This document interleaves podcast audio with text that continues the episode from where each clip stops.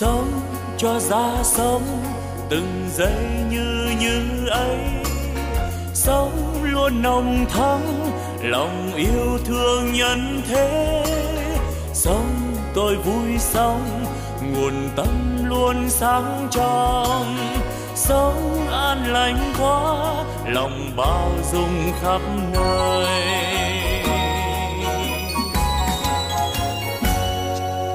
Sống tôi vui sống từng giây yêu thương quá sống tháng sống vì tha nhân nên vui sống phút như như ấy, làm cho tâm tươi sáng.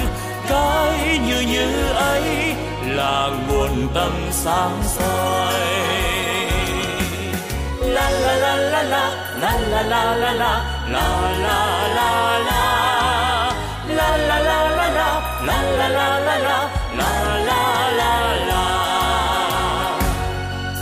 nếu hay ra thế, đời ta luôn luôn mới.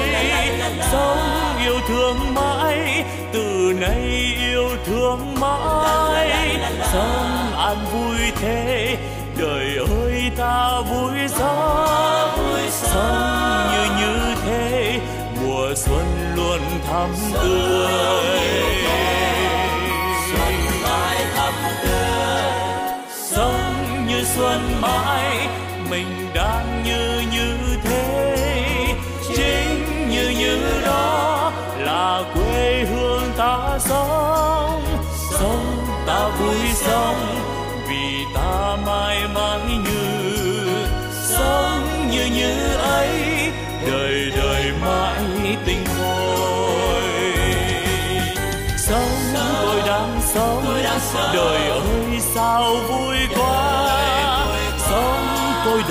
Sống vì đời quá tươi vui, sống như đang sống.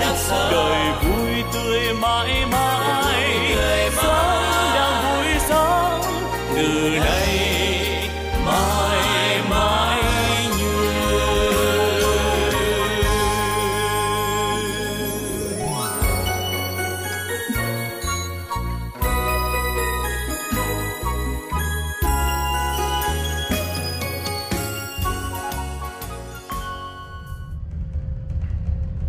Chúng con kính thỉnh quý thầy, quý sư cô cùng tất cả huynh đệ đồng đứng lên để cùng đón sư phụ. Nam mô Bổn sư Thích Ca Mâu Ni Phật. Kính bạch sư phụ, sáng hôm nay là ngày Chủ nhật 24 tháng 11 âm lịch năm Mậu Tuất, nhằm ngày 30 tây tháng 12 năm 2018 là buổi học định kỳ cuối tháng tại chùa Long Hương, với tấm lòng thiết tha học hỏi giáo lý Phật Đà, chúng con đã về đây tề tụ đông đủ dưới mái chùa Long Hương. Vào giờ này, đạo tràng đã ổn định trang nghiêm. Toàn thể chúng con xin đê đầu đảnh lễ, thành tâm cung thỉnh sư phụ Quan Lâm Tổ Đường để ban bố cho chúng con thời kinh Hoa Nghiêm lần thứ 226, phẩm học hạnh thứ 21 phần tiếp theo. Nam mô Bổn sư Thích Ca Mâu Ni Phật. Chúng con xin cung thỉnh ba hồi chuông trống bát nhã để cùng đón sư phụ trụ trì.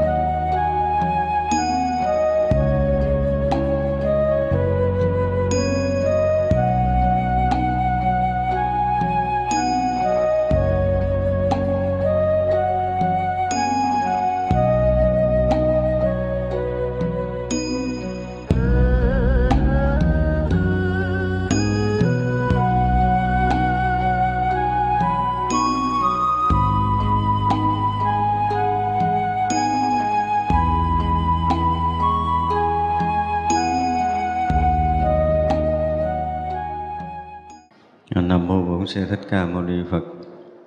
À, kính thưa toàn thể hội chúng hôm nay là ngày 24 âm lịch năm mậu tuất. Chúng ta có duyên để à, tiếp tục học bản kinh hoa nghiêm. À, kỳ rồi chúng ta đang học à, phẩm à, thập hạnh thứ 21 là chúng ta học tiếp. À, kỳ rồi chúng ta đã học được hạnh thứ hai là nhiêu ít hạnh. Hôm nay chúng ta sẽ học cái hạnh thứ ba là Bồ Tát vô vi nghịch hạnh. Bồ Tát này thường tu pháp nhẫn, khiêm hạ, cung kính, chẳng tự hại, chẳng hại người, chẳng hại mình hại người, chẳng tự thủ trước, chẳng thủ trước người, chẳng thủ trước cả hai, cũng chẳng tham cầu danh tiếng lợi lộc. Chỉ nghĩ rằng tôi phải luôn thuyết pháp cho chúng sanh, khiến họ lìa tất cả sự ác, dứt phiền não, khiến họ luôn nhẫn nhục, nhu hòa. Bồ tát thành tựu nhận pháp như vậy, giả sử có vô số chúng sanh ác đến chỗ bồ tát, đem vô số lời ác mắng nhiếc, trêu chọc, nguyền rủa đồng thời cầm dao gậy, đập, chém, trải qua vô số kiếp không thôi. Bồ Tát bị sự bức khổ vô cùng này sắp phải chết, tự nghĩ rằng, tôi nhân sự khổ nhục này, nếu lòng động loạn thì tự chẳng điều phục. Tự chẳng giữ gìn, tự chẳng sáng suốt, tự chẳng tu tập, tự chẳng chánh định, tự chẳng tịch tịnh tự chẳng ái tích, tự sanh chấp trước, thì đâu có thể làm cho người khác lòng đặng thanh tịnh. Lúc đó bồ tát lại nghĩ, tôi từ vô số kiếp đã trụ nơi sanh tử, chịu nhiều khổ não. Suy nghĩ như vậy rồi, càng tự khích lệ thêm, khiến lòng thanh tịnh mà đặng vui mừng, khéo tự điều nhiếp. Tự có thể an trụ ở nơi trong phật pháp cũng khiến chúng sanh đồng đặng pháp này lại suy nghĩ, thân này không tịch, không ngã ngã sở, không thiệt, tánh tống rộng không hai, đều không có hoặc khổ hoặc vui, vì tất cả pháp đều trống không vậy. Tôi phải hiểu rõ để nói rộng cho người, khiến các chúng sanh diệt trừ kiến chấp này vì thế nên giàu, nay tôi bị khổ nhục, tôi phải nhẫn thọ. Vì thương xót chúng sanh, vì lợi ích chúng sanh, vì an vui chúng sanh, vì nhiếp thọ chúng sanh, vì chẳng bỏ chúng sanh, vì để tự giác ngộ khiến người giác ngộ, vì lòng không thối chuyển hướng đến đạo. Đây là vô vi nghịch hạnh thứ ba hạnh này đọc nghe dễ làm không? Ở ờ, đầu cái đoạn này bồ tát tu pháp nhẫn. Thứ nhất là khiêm hạ. Khiêm hạ nó đi liền với, với cái sự cung kính. Một người mà tu được hạnh thêm hạ thì người đó phải hiểu cái gì? Không phải mình à, tự động mình thấy mình à, cái hạnh khiêm hạ là quý, rồi mình muốn tu. Đối với mọi người mình à, có thái độ khiêm nhường, mình không có cái thái độ cứng rắn, không có thái độ khinh khi. Lúc nào chúng ta cũng nhỏ nhẹ, chúng ta cũng mềm mại, chúng ta cũng khiêm tốn, khiêm nhường hết. Đối với mọi người chúng ta đầy cái lễ độ đó thì có phải là chúng ta khiêm hạ chưa? Lâu nay chúng ta nghe hai chữ khiêm hạ, ai cũng có thể hiểu được. Nhưng mà làm cho đúng thì rất là hiếm có người. Bởi vì sao? Chúng ta hiểu được cái gì thì khiêm hạ mới trúng còn nếu mà chúng ta không hiểu được điều đó dù chúng ta có cố gắng nhường, cố gắng nhịn, cố gắng thua thiệt, và tất cả những điều đó đều là một cái sự gượng ép, đúng thật. Và như vậy cái hạnh khiêm hạ không thành tựu. Giờ mình thấy mình rất là lễ độ, rất là lễ bể, rất là cung kính đủ thứ hết á, nhưng mà nó không thành khiêm hạ được. Đây là điều mà chúng ta phải biết, cho nên lâu nay chúng ta đã từng học cái hạnh khiêm hạ đã từng nghe và thậm chí sách vở thì viết rất là nhiều. Nhưng mà chúng ta cũng đã từng tập làm và đôi lúc mình cũng không khiêm hạ được với một số người, đúng không? Mình có thể khiêm hạ với những vật có đức, những người tuổi lớn hơn mình, có quyền chức hơn mình, có sức mạnh hơn mình. Thì à, mình thiệp dễ lắm. Đúng không? Bây giờ thứ nhất là người nhỏ tuổi hơn mình, hạnh đức không bằng mình, uy tín xã hội không bằng mình, địa vị họ không bằng mình, học thức họ không bằng mình, công phu họ không bằng mình. Mình khiêm hạ không? Ai làm được điều này đưa tay lên coi thử. Mình thấy họ tất cả những cái không có cái gì có thể so sánh được với mình thì mình nhắm mình khiêm hạ nổi không? Không trả lời khỏi suy nghĩ là không. Thì vậy là chúng ta sẽ không tu thành tựu được cái hạnh khiêm hạ. Mặc dù là mình hết sức cố gắng thấy chưa? Ví dụ như mình à, gặp một người nhỏ tuổi hơn mình à, trong cái thời tụng kinh họ đứng trước mặt mình. Thì mình khiêm hạ mình gắn tu khiêm hạ mình đứng làm sao? Mình quán mình nữa là nó không có cái là cái đinh rỉ gì hết á. Đúng không? Mình quán mình nó giống như là cỏ rác à, họ muốn dậm lên họ dậm. Cũng có nhiều người dạy kiểu hai kiểu đó. Nhưng rồi cũng không thành công. Tại sao mình phải quán mình là cỏ rác? Tại vì mình thấy mình là ông trời cao. Mình là trung tâm của vũ trụ này. Cho nên ờ, tự dưng mình thấy mình cao hơn người ta, nói nó kỳ thôi, mình quán mình thấp hơn người ta để cho nó hợp đạo thì như vậy cũng không phải người tu khiêm hạ. Đây là cái mà chúng ta phải biết. Thì như vậy rồi, hỏi một người tu khiêm hạ phải có một kiến giải gì? Vấn đề là anh thấy cái gì, anh mới cung kính người khác. Đúng không? Đây mới là cái chủ, cái chính. Chứ còn chúng ta học cái hạnh khiêm hạ, chúng ta có thể khiêm nhường, khiêm tốn, khiêm cung gì đó cũng không không giải quyết được. Và không bao giờ thành tựu được cái hạnh này thứ nhất là chúng ta nghe lời đức phật dạy. Sau khi đức phật thành đạo, đức phật nói gì? Đức phật nói lạ thay, tất cả chúng sanh đều có đức tướng của như lai. Tức là tất cả chúng sanh đều có khả năng thành phật. Thì như vậy là chính bậc giác ngộ đã nói, đã dạy chúng ta cái điều khiêm hạ ngay từ những cái câu này. Bây giờ ai ai cũng sẽ thành phật hết á mặc dù đời này họ thể hiện, họ dốt thiệt, nhưng mà họ chuẩn bị thành phật á. Không? Thì tới kinh pháp hoa, thấy cái hạnh của ngài bồ tát thường mới khinh là gì? Tôi không dám khinh các ngài, vì các ngài đều sẽ thành phật. Thì đầu tiên chúng ta tôn trọng cái đức tướng như lai của tất cả chúng sanh cái đó. Nếu chúng ta trọng phật, thì phật hiện tại và phật tương lai cũng là phật và như vậy thì tất cả mọi người mà chúng ta đang thấy, đang biết, đang gặp ở trong cuộc đời này là tất cả những vị phật tương lai. Thì như vậy là chúng ta có cung kính không? Không cung kính vị phật tương lai thì mình cũng phải là phật tử, đúng không?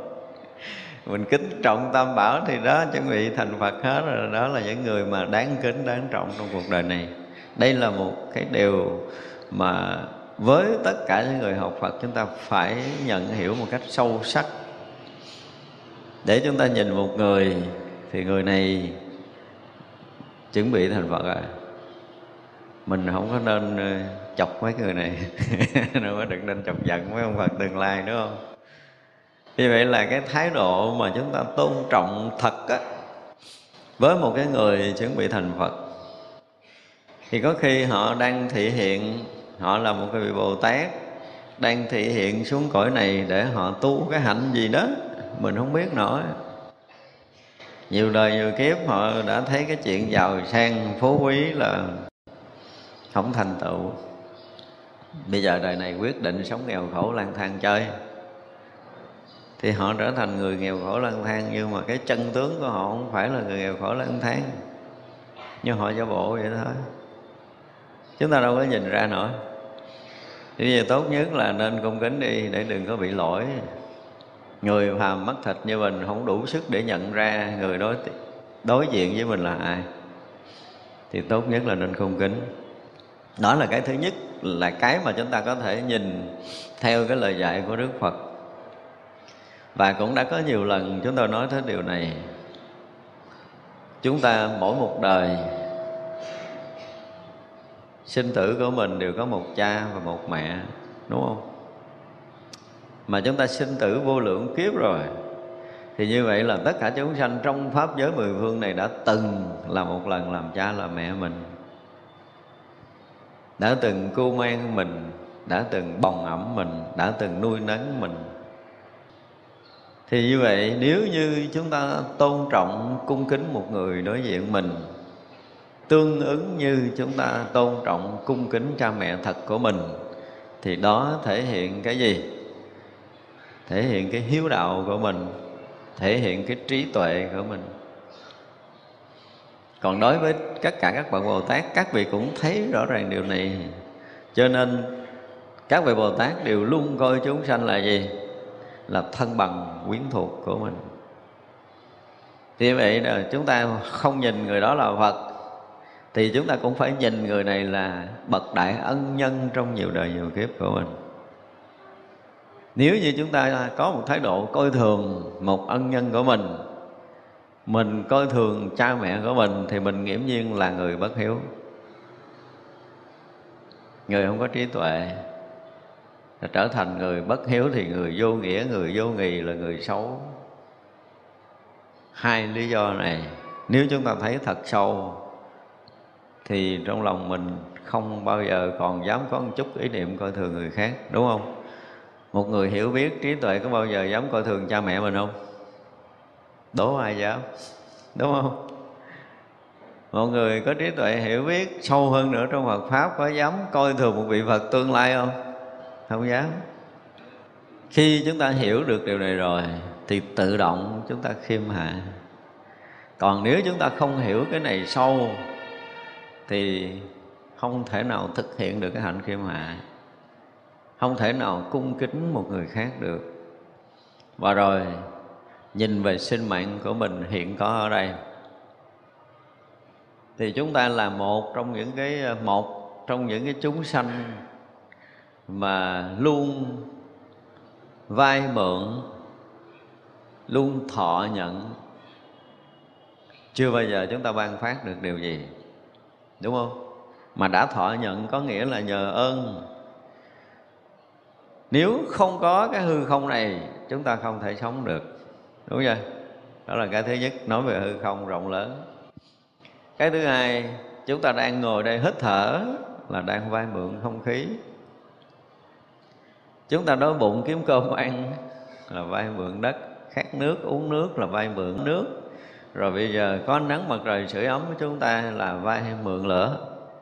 Trong tứ đại đang có trong vũ trụ mênh mông này, cung cấp cho chúng ta từng sát na một để cái thân này còn tồn tại. Có nghĩa là khắp cái vũ trụ này đang nuôi nấng mình. Thì tất cả những lời chúng sanh có mặt trong vũ trụ này, trong cái sinh hoạt của họ họ nhận cái này, họ trả cái kia, và tất cả những cái nhận trả của họ đều là bù đắp, là một sự dung bồi để nuôi nấng cái mạng sống này của mình. Mình còn thở một hơi để mình gìn giữ cái mạng sống này tu tập. Hơi thở đó là chúng ta đang vay mượn. Chúng ta đang ngồi trên mặt đất này. Chúng ta nhờ mặt đất để chúng ta có thể đi đứng được. Đúng không? Thì mỗi mỗi sinh hoạt dù rất nhỏ của mình là mình cũng đang thọ. Ơn cho nên mình làm được cái gì cho vũ trụ này nói đi. Ví dụ như bây giờ tôi đang ờ, tôi đang mượn cái không khí. Mình trả vũ trụ này bằng cái gì?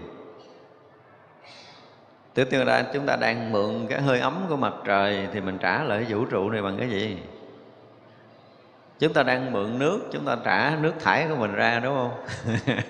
chúng ta đang mượn đất, Chúng ta thả đất ra, ví dụ vậy Nhưng mà Có phút giây nào trong đời sống của chúng ta Không có thọ, Có không? Chưa từng Không thọ, không thể sống nữa được mà thọ là một cái sự ban phát của cả vũ trụ này cho nên nếu như chúng ta có sống ở đây, thì chúng ta phải biết tôn trọng, cung kính cả cái vũ trụ này lắm tại vì tất cả những cái đang diễn ra trong vũ trụ này đều là đại ân nhân của chúng ta.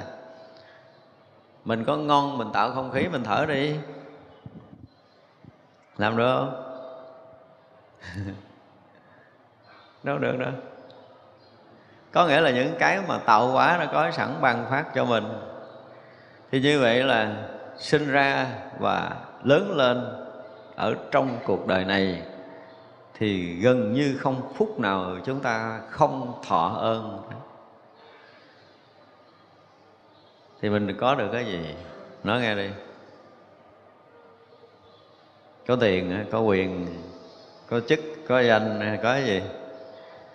Có cái bản ngã sai lầm của mình. Mình không có lúc nào không nhờ mà mình thấy mình như ông trời á. Thế cho thấy ai cũng không bằng mình. Thấy mình là số một, mình là duy nhất, mình là quan trọng Mình là ông này, mình là bà kia. Đó là cái thấy sai lầm. Cho nên ít ra về cơ bản Một con người sinh ra Ở trong cõi thế gian này chúng ta phải học được mấy cái này trước cái nữa. Để từ nhỏ chúng ta được lớn lên trong cái sự gia ơn tác phước của cả vũ trụ này chúng ta được bao bọc, được chở che, được nuôi nấng của cả cái vũ trụ mênh mông này. Chúng ta chưa từng tách rời bất kỳ một cái sự sống nào. Và nói một cái chuyện rất là nhỏ của một cọng cỏ đang mọc ở bên lề đường. Một lá non đang đâm chồi trên cành. Là gì? Là đại ân nhân của mình á. Nhưng mình có nhận ra đâu? Nếu không có cái sự hấp thu khí CO2 để thải ra oxy, chúng ta có thể sống được không? Không. Mà chúng ta vẫn dẫm đạp lên đó, coi nó là thấp thổi, là thấp hèn, nhưng mà chúng ta đang dẫm đạp lên một đại ân nhân của mình á. Mà có bao giờ chúng ta hay đâu. Đó là tội tông đồ. Tội này không có nhỏ. Khi nào chúng ta hay được sự thật này để chúng ta tân trọng, quý kính tất cả mọi người mọi loài á, thì lúc đó chúng ta mới thoát khỏi cái tội tông đồ này. Vì chính lúc nào chúng ta cũng coi thường chúng ta cũng coi khinh chúng ta cũng xem rẻ chúng ta cũng coi trọng mình. Do đó mà trí tuệ chúng ta không bao giờ mở được đâu. Thành ra cái hạnh mà gọi là khiêm hạ này chúng ta phải học cho tận gốc. Để gần như chúng ta được mở mắt ra là do gì? Chúng ta được ăn là do ai? Chúng ta được ngồi, được đi, được đứng, được sống trong cái vũ trụ này là do đâu? Chúng ta phải trả lời hết được những câu hỏi này. Và khi đó chúng ta sẽ sinh lòng tôn trọng quý kính. Chúng ta phải biết tạ ơn trời đất vũ trụ trăng sao này. Chúng ta phải biết tạ ơn tam bảo và ơn tất cả chúng sanh muôn loài. Thì khi đó, không có ai, không phải là đại ân nhân của mình, khi mình thấy và mình hiểu đúng, thì lúc đó mình còn còn ngông nghênh nổi không? Không dám. Đối diện với tất cả mọi thứ đều là ân nhân của mình, thì mình không bao giờ có một thái độ nào mà có thể ngạo mạn, khinh khi được á. Thì tự động chúng ta sẽ thành người khiêm hạ cái này là tự động chứ không phải là hạnh tu.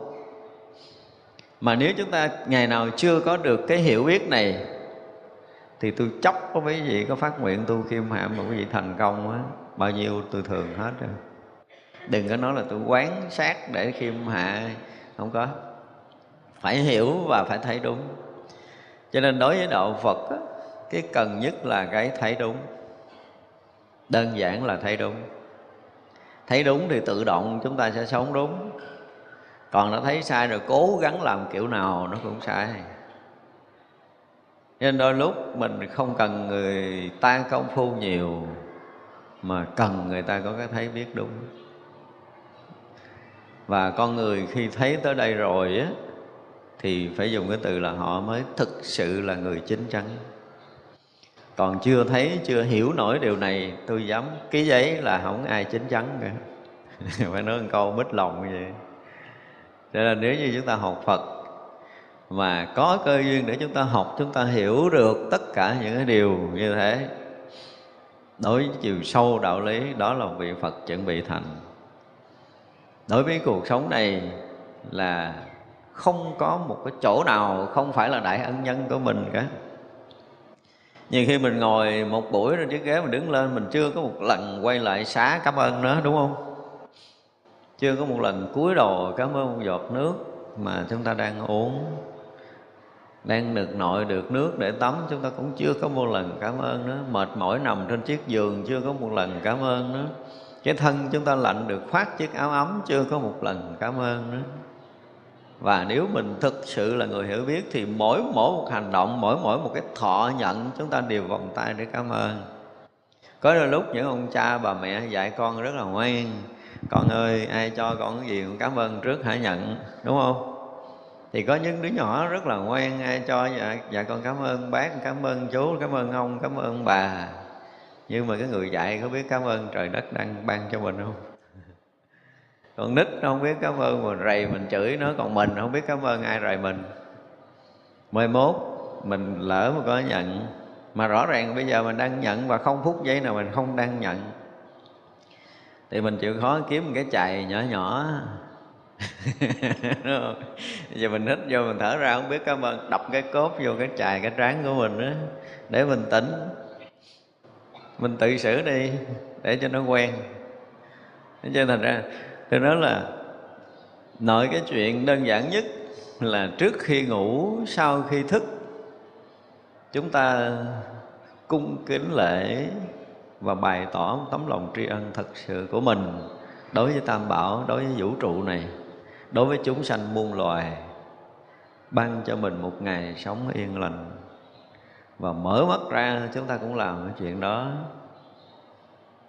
để thể hiện một chút hiểu biết của mình trong cái dòng sống này. Mình không có bận rộn quá, không có đủ thời gian để cảm ơn nhiều thì trước nhất là trước khi ngủ và sau khi thức. Để thể hiện cái sự hiểu biết của mình, thể hiện cái tri thức của mình, thể hiện cái lòng thành của mình. Nhận quá mà, phải nói là mình nhận quá nhiều, gần như là vũ trụ cho không mình đủ thứ không có cái gì mình muốn mà vũ trụ không ban phát cho mình cả. Phải nói một câu như vậy. Trong đó có cái muốn thuận và muốn nghịch. Gặp khó khổ nó, tại sao nó vũ trụ ban cho tôi ờ, tôi muốn cái kia chứ tôi đâu muốn khổ đâu mà vũ trụ là ban cái khổ.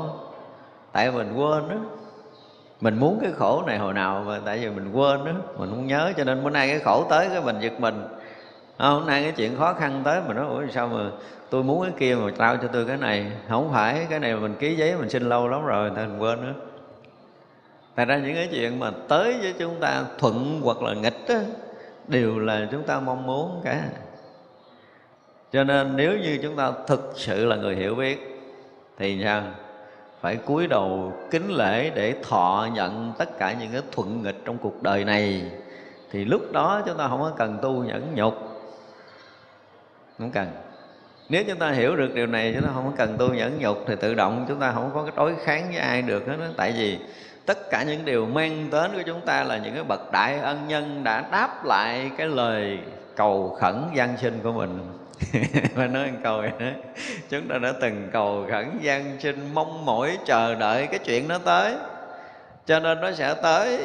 Vũ trụ này hay ở cái chỗ là rất là chiều mình. rất là chiều mình. Cho nên mình muốn cái gì, các chị đều ban phát đủ cái đó cho mình rồi. Đừng nói tôi không muốn khổ.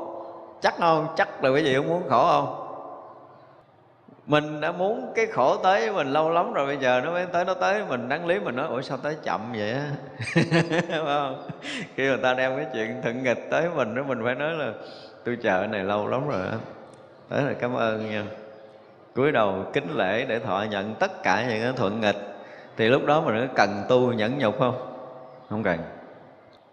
Hiểu vậy là khỏi cần tu pháp nhẫn nhục này cũng đã thành tựu đại pháp nhẫn nhục. Đó. Cho nên mọi thứ ở trong đạo phật, khi mà nói ra những cái pháp, được gọi là pháp tu á, là dành cho cái người chưa đủ cái kiến thức hiểu biết, thì họ nương cái pháp đó, họ tu tới hồi họ giật mình ra hỏi ủa, cái này đâu phải pháp tu đâu, cái này là sự thật trong cuộc sống mà mình hiểu được như vậy rồi thì ai cũng là đại ân nhân thuận nghịch, cũng là đại ân nhân thì có nhẫn không? Đâu cần. Người ơn mang tới cho mình, chẳng lẽ mình cự người ta à? thì người không có trí. Ta mang tới người ta cho mình mà mình cự người ta là mình không có trí. Và một cái điều quan sát nữa mà hôm trước chúng tôi có nói. Nếu mình thực sự hiểu biết và có lòng muốn đền ơn và báo ơn đối với những bậc đại ân nhân của mình trong nhiều đời nhiều kiếp. Đúng không? Thì bây giờ mình à, mình phải đi tìm. Nhưng mà bây giờ mình không có mất công đi tìm mà người ta tìm tới mình, người ta đòi. Thì mừng không? Mừng. Có cơ hội để mình đền ơn là mình rất là mừng. Cho nên cái bậc đại ân nhân tới nói là cho tôi trăm ngàn đi lẹ lẹ vừa móc vừa cho mà vừa xá xá cảm ơn. Nó tôi định kiếm tôi đưa tôi, tôi, tôi trả nhưng mà chưa kịp. Quý vị tới rồi tôi cảm ơn nhau đúng không? Bây giờ lại chửi tát vô mặt mình thì lúc đó mình sao? Chửi một câu hai câu mà chịu được. Câu thứ ba thứ tư nghe nó khó chịu à. Chửi riết cái mà rồi thấy mình nó trốn xa nó làm gì sáng sớm chửi tùi. Mình đâu có đủ bình tĩnh đâu chứ còn đủ bình tĩnh thì mình sao? Nhà đứng ờ, lắng tai nghe cho kỹ. Họ nói câu nào phải lắng tai nghe cho kỹ câu đó. Và khi họ ngưng rồi á, thì sao? Dạ cảm ơn bác. Con định kiếm bác con trả cái món nợ này, nhiều kiếp lắm rồi mà kiếp cũng gặp. Cũng may là bữa nay bác tới sớm. Trong lúc con còn sống, chứ để con chết kiếm không được. Đúng không? Không phải như vậy đi đâu có cần tu nhẫn. Có nghĩa là được cái cơ hội để mình đền ơn báo ơn mà Thế trong cuộc sống này, bởi hồi trước tôi đã có nói một cái bài tôi nó không chấp nhận cuộc sống này đến đây để trả nghiệp. Cái câu trả nghiệp với tôi tôi khó nghe lắm, mà tôi không chấp nhận câu đó luôn. Thì chắc chắn là có một số vị sẽ phản đối, nhưng mà tôi nói là tôi đến đây để tôi đền ơn và trả ơn, chứ tôi không trả nghiệp. Tôi trả ơn. Trả ơn nó khác, trả nghiệp nó khác anh thấy nó nó nghiệp nhân quả nghiệp báo của anh thì anh trả nghiệp, nhưng mà tôi thấy là tôi đã thọ nhận cái ơn nhiều kiếp rồi, bây giờ tôi kiếm tôi trả. Thì bây giờ người ta tới thuận với mình, đúng không? Thì mình có cái cơ hội để mình có thể đền trả cái ân thuận. Người ta tới nghịch với mình thì có cơ hội để đền trả cái cái nghịch. Gọi là đền trả chứ không phải là trả nghiệp. Trả nghiệp nó sẽ còn oán hờn ở phía sau đó. Nhưng mà tôi đền ơn, tôi báo ơn là ngàn đó dứt tại sao mà nó không trả kiểu này? Mà cái này không phải là nghịch lý đâu. Cái này nó rất là thuận lý. Không phải cưỡng lý đâu mà nó là sự thật. Nghĩ lại đi. Chúng ta đã từng mong muốn mọi điều. Và thực sự trong cái giai đoạn vô minh của mình mình mong muốn những cái chuyện nó không có phù hợp. Đúng không? Cũng là một sự mong muốn mong cầu một sự chờ đợi, một sự cầu khẩn gian sinh. Vũ trụ này ban tới cho tôi cái điều này đi. Không biết lúc đó có thắp nhang cầu không nữa. Đúng không? Thì bây giờ những cái chuyện thuận nghịch tới, chúng ta phải phải vòng tay cảm ơn vũ trụ mênh mông này thương tôi quá. Tôi muốn cái gì cũng cho hết đó thì vậy là đời sống chúng ta sẽ thành cái gì? Phúc lạc liền ngay tại cái kiến giải này nếu không cần tu pháp nhẫn nhục mà cũng không cần tu pháp khiêm hạ, nếu chúng ta có đủ kiến giải này, và cuộc sống còn lại của mình là gì? Tiếp tục tìm đại ân nhân để đền ơn đáp nghĩa. Chứ không phải tiếp tục trả nghiệp, không phải đời tôi còn lại, tôi phát nguyện là nghiệp gì tôi gieo hồi đó, bây giờ tới đi đặng tôi trả đúng là hồi đó mình có cái ngu phát nguyện đó. Đúng không? Những người phát nguyện đó đối với tôi là những người có cái ngu lớn. Không có nên phát nguyện như vậy. Chỉ cần nói ngược lại một chút thôi à. Thì rõ ràng mình nhìn trong sanh tử đã nhiều đời nhiều kiếp, mình đã thọ nhận quá nhiều. Ví dụ như, ví dụ như hồi đó, mình muốn chửi người kia. Cái người kia xuất hiện cho mình chửi đúng không mình chửi đã luôn á, mà cảm giác mình thoải mái lắm. Thì họ là cái gì? Không phải mình gieo nghiệp, mà họ là bậc đại ân nhân để cho mình rút cơn giận. Đúng không? Thì đời này họ muốn chửi lại mình. Để mình trả ơn cũ. Thì mình phải giảo lỗ tai mình nghe cho họ chửi cho đã cái đã. Gọi là đền ơn đáp nghĩa chứ không phải trả nghiệp. Nhưng mình nhìn cái chuyện đó là nghiệp. Nhưng mà chúng ta nhìn khác là Ờ, họ đã ban cho mình chuyện đó. Ví dụ như đó mình ờ, mình lén lén, mình lấy tiền người đó. Thì cái lý luận của đạo phật là lén ăn cắp, lén tạo nghiệp.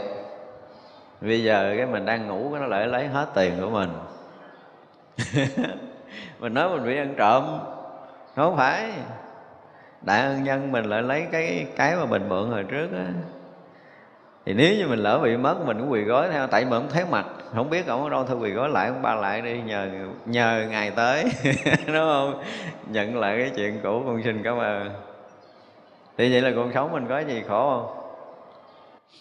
Kiếm khổ cũng khó lắm khi mà chúng ta hiểu biết, đúng thì vậy là tự động chúng ta sẽ rất là khiêm hạ đối với mọi điều xảy ra.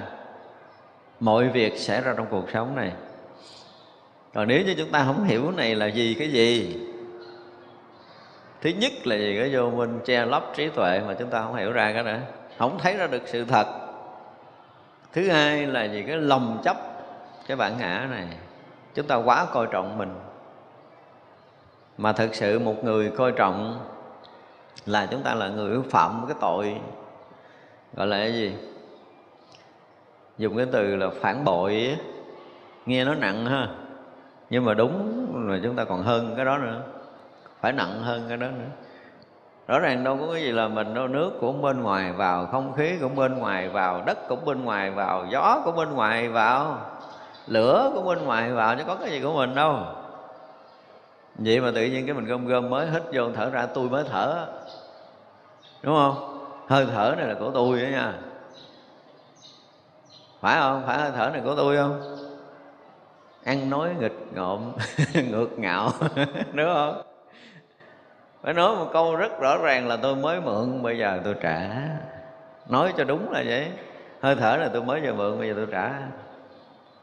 Xong khoảng chứ không phải hơi thở của tôi. Mình tạo nổi hơi thở sao? Mình tạo được không khí sao? Không có. Chúng ta không làm được cái điều gì hết. Phải nói như vậy thì khi chúng ta hiểu biết như vậy rồi mọi điều nó sẽ khác đi.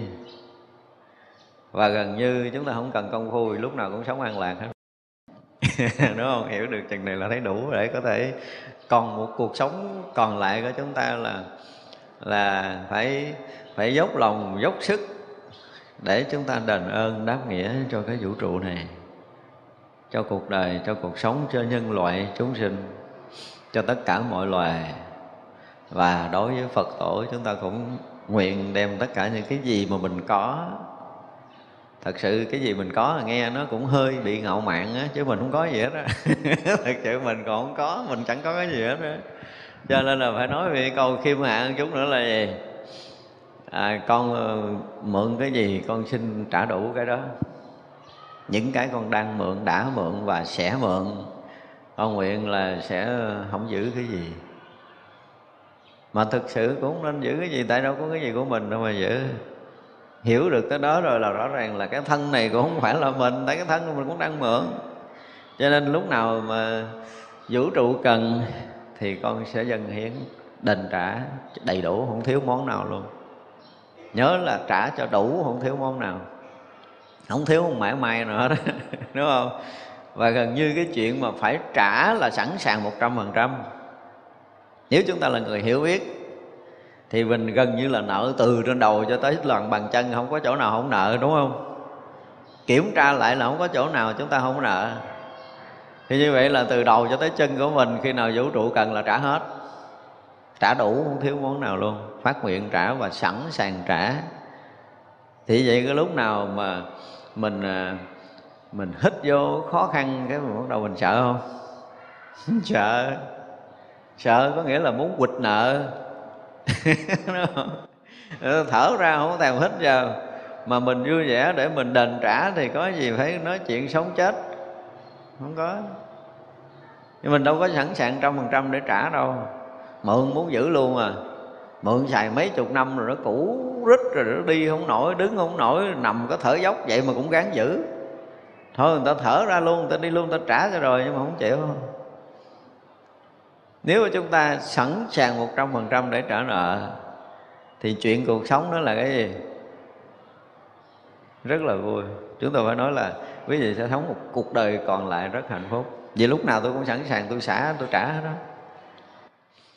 Tại vì à, do mình còn sinh hoạt ở đây, mình cần à, cần tạm mượn cái gì đó, đúng không? Tạm mượn miếng nước để cho thân nó không có bị khô héo tạm mượn không khí hít vô rồi tả ra liền. Mình tạm mượn miếng đất để mình ăn rồi hôm sau mình cũng thải ra. Rồi mình tạm mượn hơi ống vũ trụ này mình cũng trả. Có nghĩa là đất nước gió lửa là lúc nào mình cũng tạm mượn. Và mình là người luôn mượn. Thì cái người hiểu biết là sẵn sàng phải trả. Trả với đầy cái lòng kính trọng và tri ân. Chứ không trả cái kiểu cà chớn được không trả kiểu ban phát được. Mình là cái gì mình có cái gì đâu ban phát cho người khác. Không có mình hoàn toàn là trống rỗng. Đó, cho nên mình đã thọ đã nhận đã tạm mượn thì bây giờ trả người ta là với đầy cái lòng tôn trọng và trị ơn là không phải tu khiêm hạ nữa. Thì nó cũng thành cái bậc đại khiêm hạ liền. Nếu chúng ta hiểu tới đây hiểu đúng điều này Thật ra chúng tôi thấy là cái chuyện mà nói về khiêm hạ từ trước đến giờ chúng ta cũng đã từng học, nhưng mà tôi biết là chúng ta chưa đủ kiến giải đó. Và cũng không ai thành được cái hạnh khiêm hạ cả. Cho nên có nhiều khi là mình à, mình gặp một cái người, ví dụ như bây giờ quý phật tử đi chùa đi, thì lỡ đi với cái đoàn huynh đệ của mình mình chưa có hiểu, chưa có biết gì cái ông thầy đó hết á, nhưng mà thấy huynh đệ quỳ lại cái mình cũng lại cái mình đứng góc này, góc kia mình nhìn, mình thấy, ủa, tôi thấy ông này cũng đâu có gì đáng để mình lại đâu ta. Đúng không? Ngồi có mình có suy nghĩ, tự nhiên vô lại cha này lãng xẹt. Rồi mốt gặp đứng xa xa, không thèm vô nữa. Ví dụ vậy. Thì có nghĩa là chúng ta không hiểu, không biết thì cái việc làm của mình thể hiện cái sự khiêm hạ, sự bản ngã của mình nó sẽ nổi lên. Và để mà có thể quán sát và phá trừ được cái ngã chấp của mình đó thì cái đoạn sau này có nói một chút, chúng ta sẽ nói cái điều này. Và nếu chúng ta thấy đúng, thì gần như cái thân này nó nó thành không với mình liền trong cái kiến giải đó. Còn chúng ta thấy sai thì cái thân này nó vẫn còn quan trọng quan trọng hoài. Cho nên cái nhìn của phật tổ là một cái nhìn rất là xuyên suốt. Để cho chúng ta thấy ra được một sự thật của mọi vấn đề, để cho đời sống chúng ta được an lạc hạnh phúc nếu như tất cả chúng ta mà hiểu được như hồi nãy giờ nói, thì không ai sống trong đời này mà khổ được hết á. Khổ cũng hơi bị khó với mình. Tại mình thấy hết mọi vấn đề rồi. Lỡ bị mất tiền, mất bạc, mất tình, mất gì nữa là có phải mất không? Thứ nhất là mình không có cái gì để có, mình còn không có thì không có cái gì để có, cho nên không có cái gì để mất do mình thấy sai cho mình thủ ngã, cho mình mới thủ cái ngã sở đó thì mới ra vấn đề là mình còn mình mất. Chứ còn mình thấy đúng rồi là không có gì mất hết. Ra cái việc mà quán tứ đại để thấy rằng từng cái sát na một là chúng ta đang vay mượn á. Mà thấy cho tường tận quán không có nghĩa là mình suy nghĩ, mình tưởng tượng mà mình phải dùng tất cả những cái trí của mình để mình thấy ra được cái sự thật là chúng ta đang vay mượn á thì cái thân này gần như lúc nào chúng ta cũng sẵn sàng trả được. Nhưng mà sự thật á hiểu để mà sẵn sàng một trăm phần trăm trả cái thân tứ đại này lại cho tứ đại á thì à, phải mất thời gian công phu dài. Lý do tại sao? Từ lúc sinh ra cho tới giờ phút này không phải trong đời này đâu mà quá nhiều kiếp chúng ta chưa được học cái đạo lý này chúng ta luôn nhìn sai, luôn thấy không đúng cái sự thật về cái thân này, khiến chúng ta đã bị bảo thủ sâu tận trong tâm thức của mình đó, chứ không phải là một sự hiểu biết ở bên ngoài. Còn bây giờ mới học, chúng ta mới hiểu đây. Thì cái điều hiểu này của mình nó là một lần, mới có một lần quân tập thôi, nó chưa đủ cái lực để nó phá vỡ tất cả những cái chấp trước lâu đời, lâu kiếp của mình. Khiến cho lúc chúng ta tỉnh thì chúng ta có thể ngồi lại quan sát cái kiểu này. Nhưng mà lúc mất bình tĩnh một chút là mình sẽ thấy theo cái kiểu cũ. Đó là vấn đề mà chúng ta phải bị, phải lâm vấp khổ đau à trước mọi cái hoàn cảnh thuận nghịch. Chứ nếu như mà chúng ta thấy một cái, thấy điều này nó gần như là trở thành cái kiến thức ở nơi tâm của mình. Không ai có thể đánh đổ, không có chuyện gì có thể làm lay đổ được. Và dù bất kỳ cái hoàn cảnh nào, chúng ta cũng thấy đúng được như vậy. Thì khổ không bao giờ có. Khổ không được. Lúc nào cũng sẵn sàng trăm phần trăm để đền ơn và báo ơn mà. Và chính câu này Đức Phật cũng đã dạy rồi. Bởi vì có những cái câu dạy Đức Phật sâu lắm Mà mình thích nhắc đi nhắc lại hoài. Đức Phật nói, Này các tỳ kheo nếu có chúng sanh nào biết ơn và đền ơn, thì chúng sanh đó dù sống cách xa ta ngàn dặm nhưng đang ở bên cạnh ta.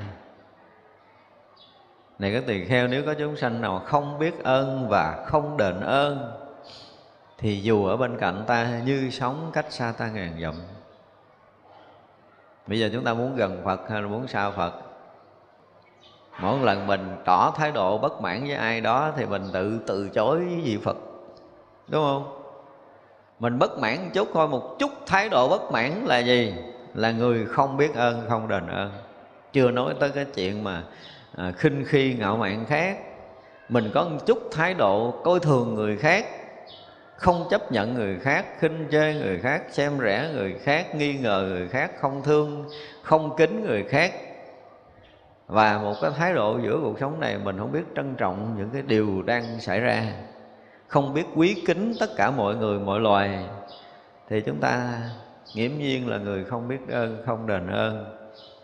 Ở trong chùa cũng thấy mình sao phật nữa. Và rõ ràng, thấy chưa? Có rất là nhiều tăng ni.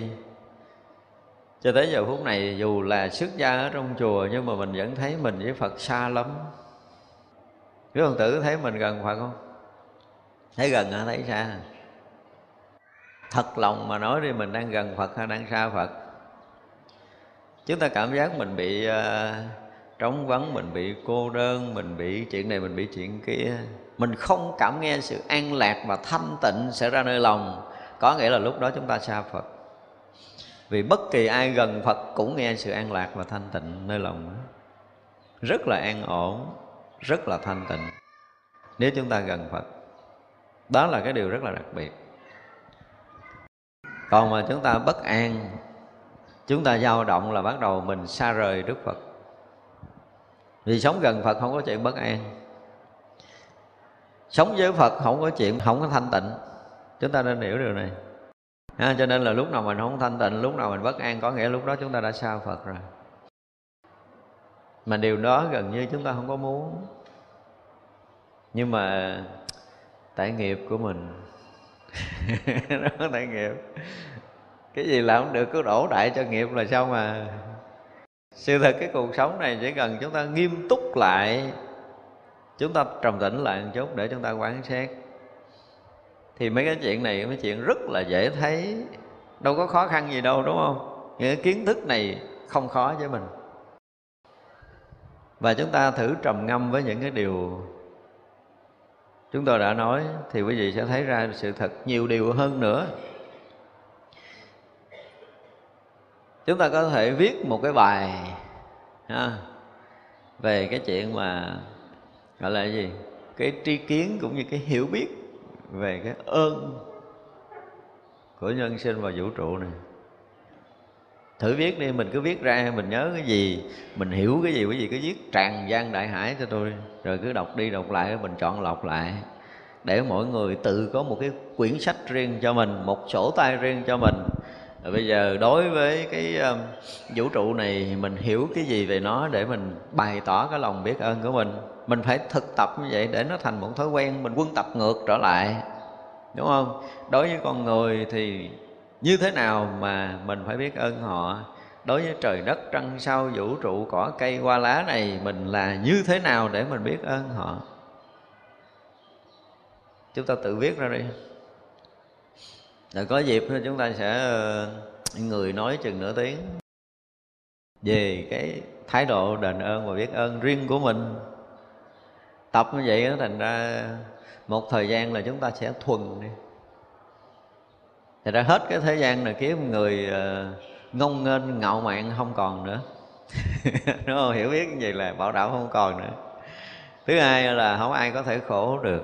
Nếu thực sự chúng ta đang hiểu biết sâu sắc về cái lòng biết ơn và sự đền ơn thì lúc nào chúng ta cũng yên ổn, thanh tịnh.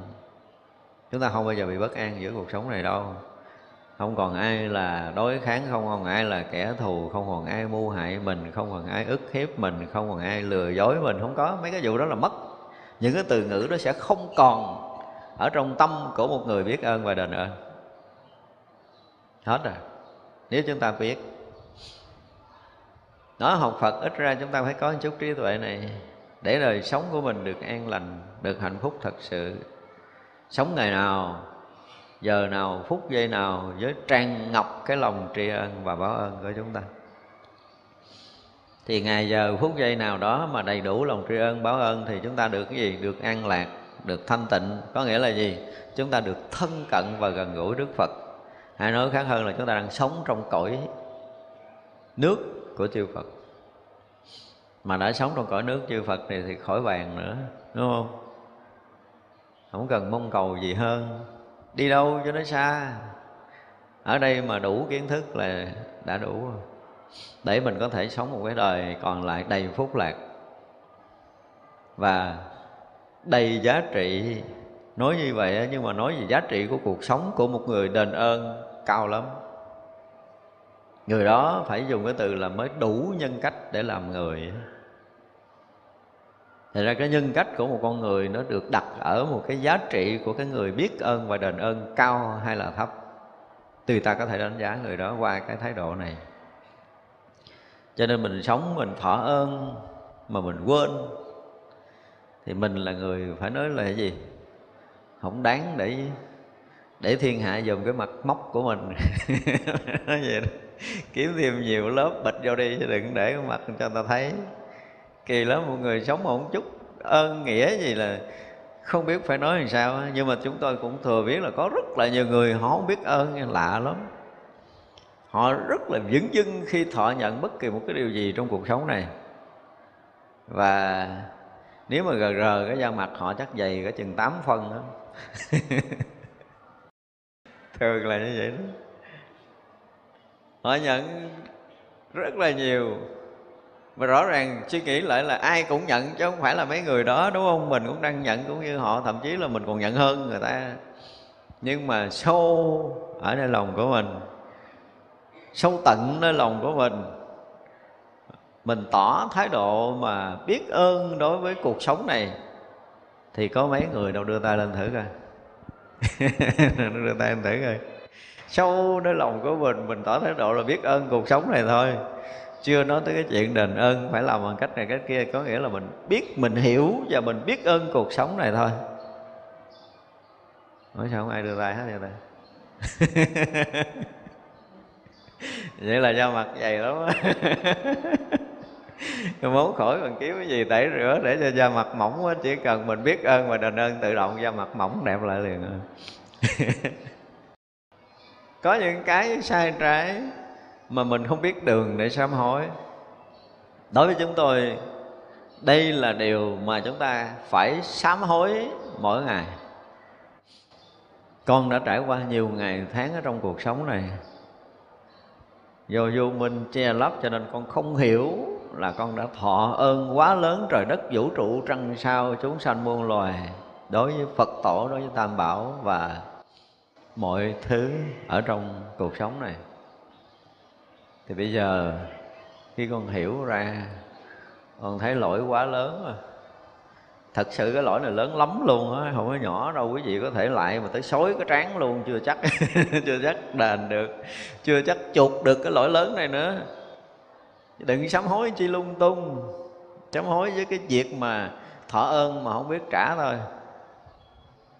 Và bảo đảm quý vị sám hối một cách thành khẩn điều này trong vòng 3 tháng, trí quý vị sẽ mở rất là sắc. Trí chúng ta sẽ rất là sáng.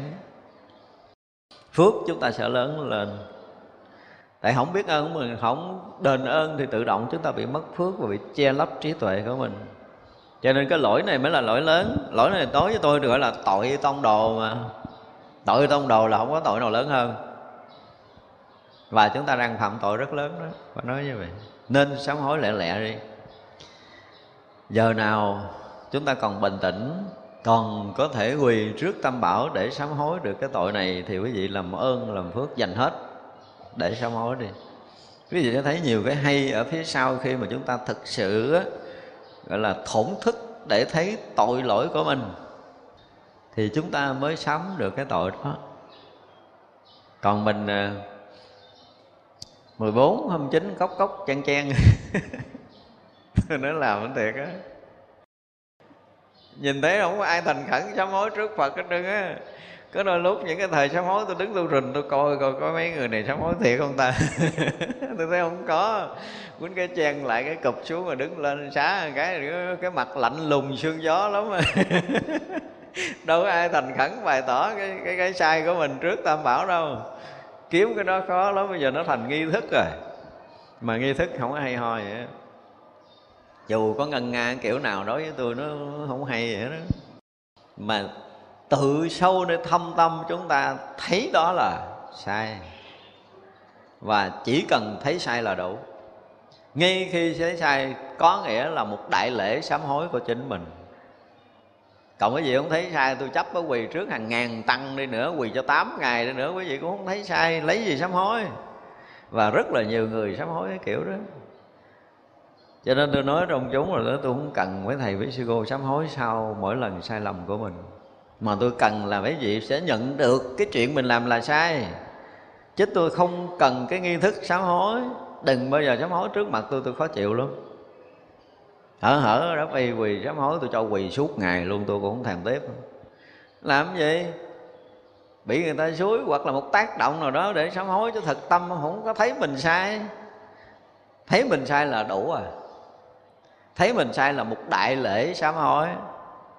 Ở trong tăng chúng tôi nói, ở trong chùa này, tôi không cần với thầy sám hối. Mỗi lần mình sai á, mà quý thầy thấy được cái chỗ mình làm, nó hoàn toàn không có đúng, không đúng cái gì, mình phải tự nhận ra. Mình sai cái chỗ nào, mình có lỗi gì, mình phải nhận ra được cái điều đó. Đủ rồi trong lúc mình ngồi mình quán xét để mình thấy ra cái sai trái của mình là đủ rồi đó. Không cần thầy, phải nói một câu như vậy. Chứ còn đêm nào cũng quỳ trước Phật hai ba tiếng hồ mình thấy mình cũng rên rỉ. Phật ơi, con cũng sanh tử vô lượng kiếp vô vô minh lầm lại con có tạo nhiều lỗi lầm. Mà lỗi gì? Lỡ ông Phật con hỏi vậy mày tạo lỗi gì mày? Thì mình không biết lỗi gì hết trơn, mà cũng sám hối um sùm vậy đó. Nhưng mình thấy mình lỗi gì? Vấn đề là anh thấy anh sai chỗ nào? Và ngay chỗ mình thấy sai là đã sám hối rồi. Cần là cần cái điều này. Cho nên cũng như cái tu khiêm hạ tôi nói là nếu mà không thấy ra được sự thật, chấp, chúng ta tu cả đời, không thành tựu cái pháp khiêm hạ. Nhưng mà khi chúng ta thấy được điều này rồi, thì có dám cà chớn với ai không? Đúng không? Hết rồi. Ai cũng là bậc đại ân nhân của mình hết trời đất trân trao vũ trụ ngay cả cọng cỏ nhỏ, ngay cả miếng rác ở ngoài đường và những hạt cát mà chúng ta đang bước lên. Tất cả những cái điều đó đều là những bậc đại ân nhân của chúng ta. Cho nên mình không phải mình dẫm chân, những cái dưới bàn chân của mình là cái thấp để chúng ta phải dẫm đạp lên. Mà họ đang nâng đỡ mình, đúng không? Đi trên mặt đất có nghĩa là mặt đất đang nâng đỡ chúng ta đang thương mình quá cho nên nâng đỡ mình. Nâng đỡ từng bước chân của mình. Chúng ta giận nó cũng nâng đỡ, nâng niu mình. Chúng ta vui nó cũng nâng đỡ, nâng niu mình. Đúng không? Có những lúc nào mình giận mình dậm đất đầm đầm không? Có. Nhưng mà cũng nâng đỡ chúng ta một cách rất là im dịu. Và nói là đất chưa bao giờ chống bán tất cả những cái tâm thuận nghịch của chúng ta. Lúc nào cũng bảo bọc, cũng chở che, cũng nâng đỡ từng bước chân một của mình có lúc nào chúng ta quỳ xuống đất cúi đầu sát rồi chúng ta hôn đất một lần để bày tỏ cái lòng tri ân sâu sắc của mình. Bao nhiêu chục năm trời đã từng nâng niu chúng ta. Có ai làm được lần vậy chứ? Nhiều khi mình đi mình gặp mấy cái vị tôn đức giữa đường, không có dám quỳ lại nhìn xuống, thấy dơ quá, né né. Nó né đi nếu chỗ khác. Hoặc là kiếm gì, trải xuống ở lại, chứ còn ở lại không có dám, đất này nó dơ. Đúng không? Có rất nhiều điều như vậy. Cho nên chúng ta thấy là trong lịch sử ngày sáng lợi phất tới cái thời mà gặp đức phật, thì cái thân sao? Thân vẫn vàng óng ánh như là vàng rồng đó là cái gì? Có một lần tiền thân của ngài gặp đức phật, đi ngang một dũng bùn, nằm xuống để cho đức phật đi qua không có dơ chân một lần vậy thôi.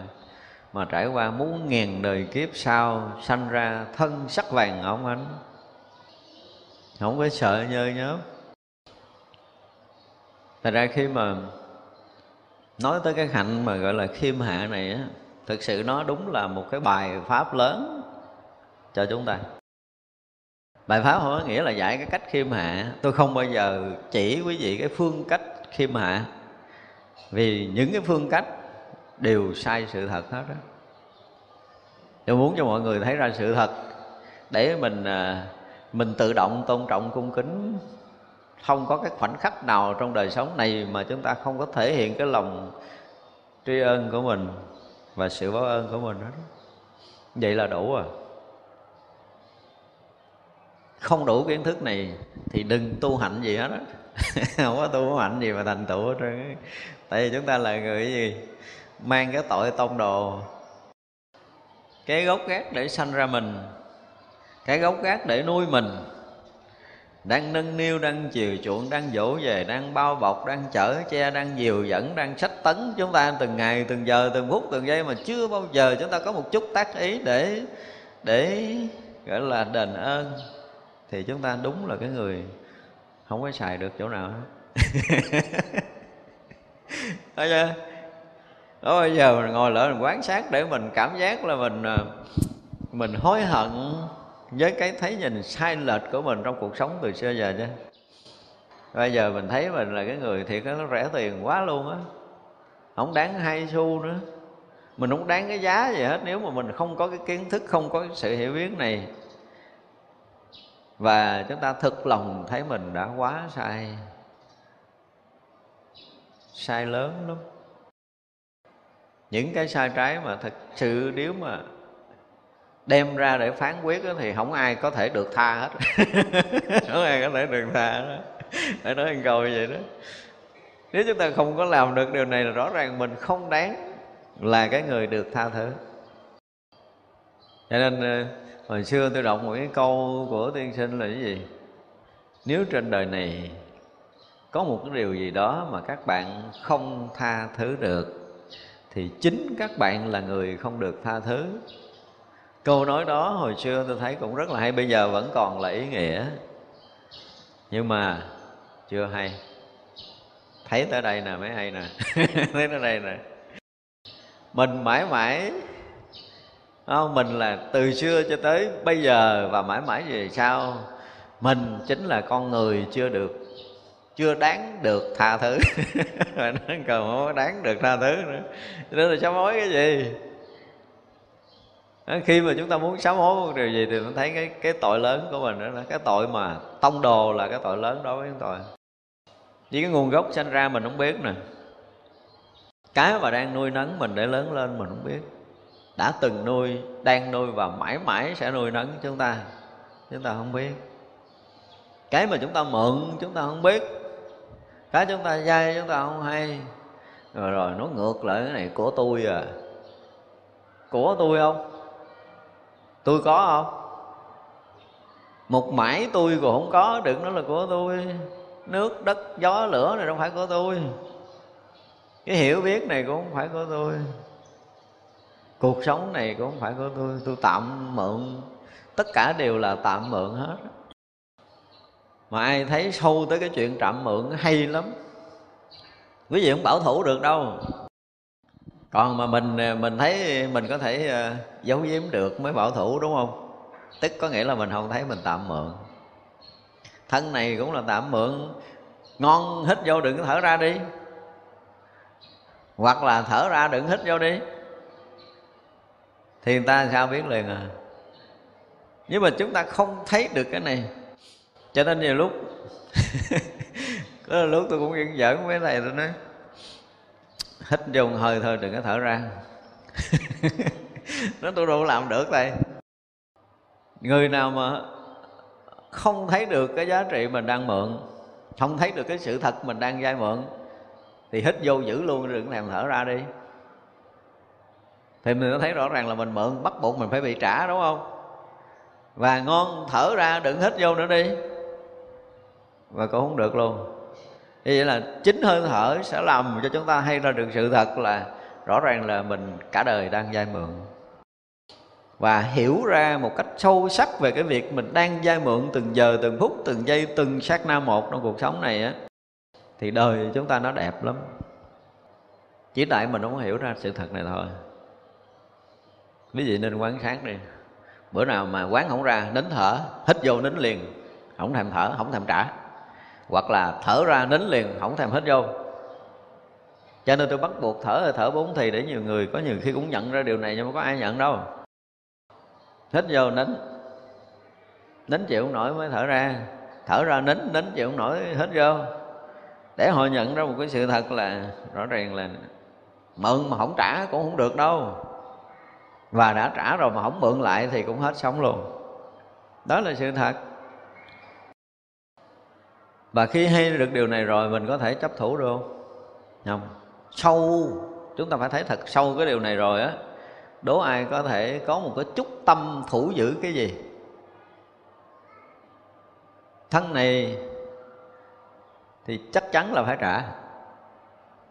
Không trả sớm, trả muộn, trả trước cũng trả sao thôi tôi sẵn sàng đã trả, muốn lấy giờ nào lấy đi. Đúng không? Thì có nghĩa là gì? Mình sẵn sàng đặt mình ngay cửa tử. Lúc nào mình cũng thấy là cái thân này trả hết, có nghĩa là cái thân này sẵn sàng chết rồi. Sẵn sàng chết một trăm phần trăm đi. Thì cái chết tới với mình đâu có cái gì bất ngờ. Đúng không? Tại vì phải trả mà, tới lúc phải trả rồi. Vũ trụ đòi lại, không cho mày xài tiếp nữa tại mình không biết cách xài cho nên bị đòi. Đúng không? Cho mượn mấy chục năm mà không biết ơn chút nào trơn, lấy lại. Người mà càng không biết ơn chừng nào thì sao? Bị lấy lại sớm chừng đó.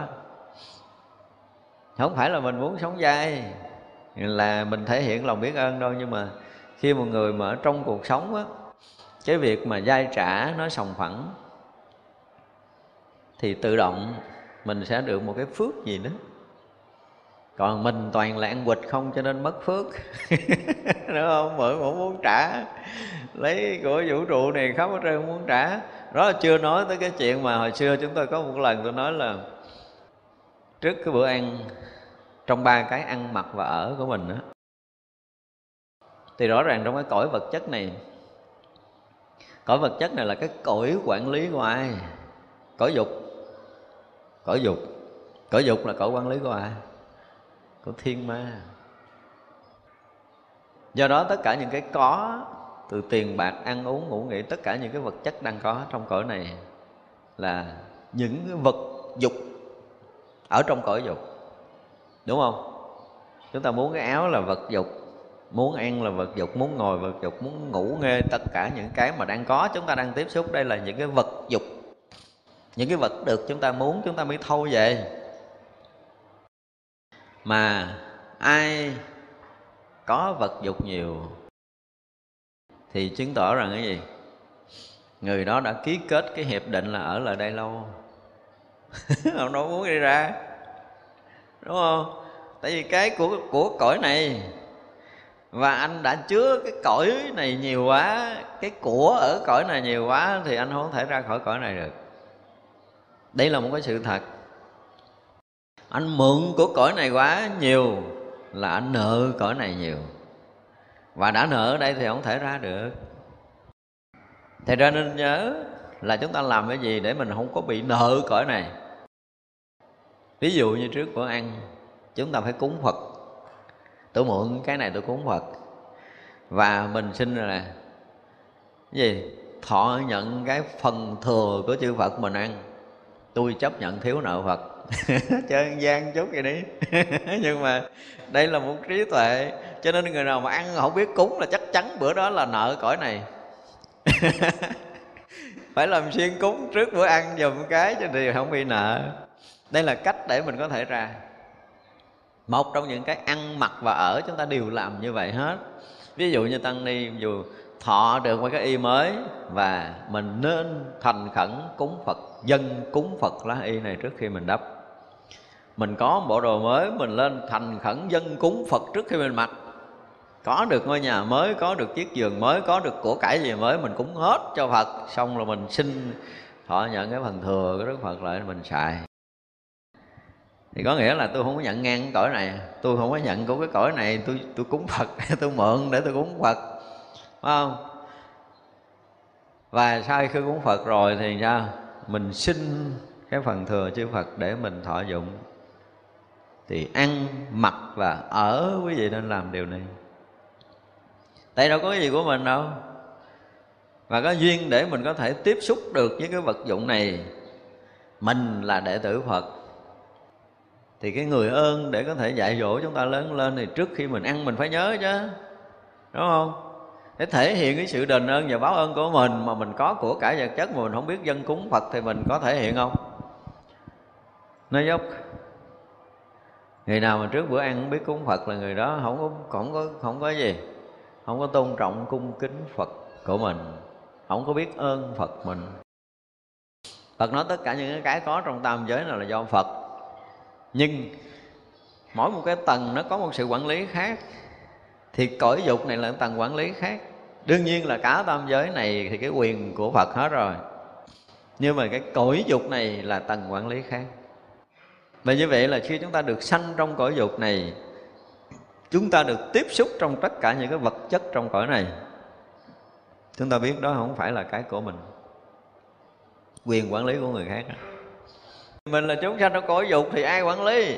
Ma ba tường thiên, ma ba tường quản lý những cái loại mà nó làm cho mình ham muốn.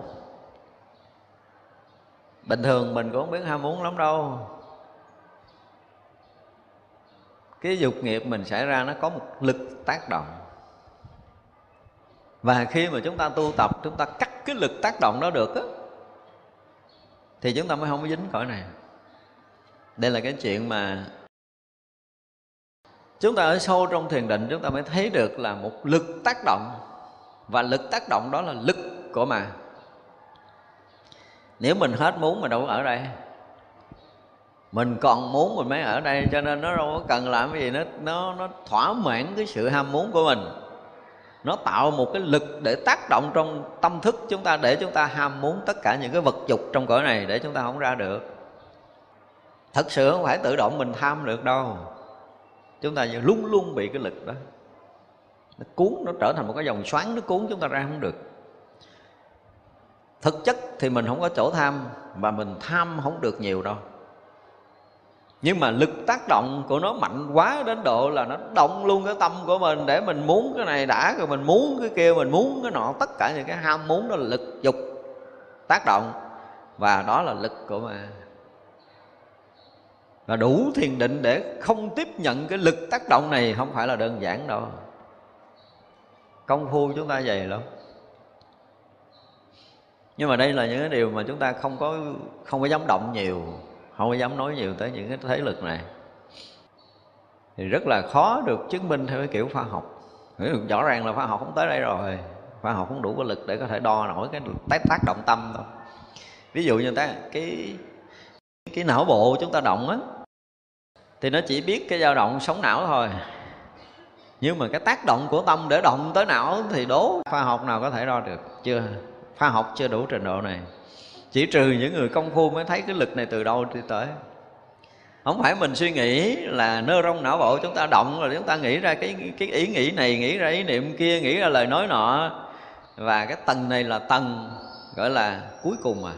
Cái tầng vật chất rồi nhưng mà cái tầng tâm để nó tác động cho não bộ là không, từ xưa giờ chưa, khoa học chưa đủ cái tầm để có thể hiểu biết đây và cũng chưa có máy nào có thể đo đạt được.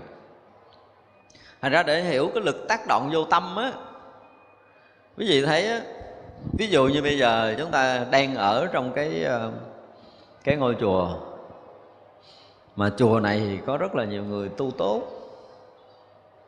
Và cái vị đó muốn cho mình à, tới chùa một ngày được an lạc.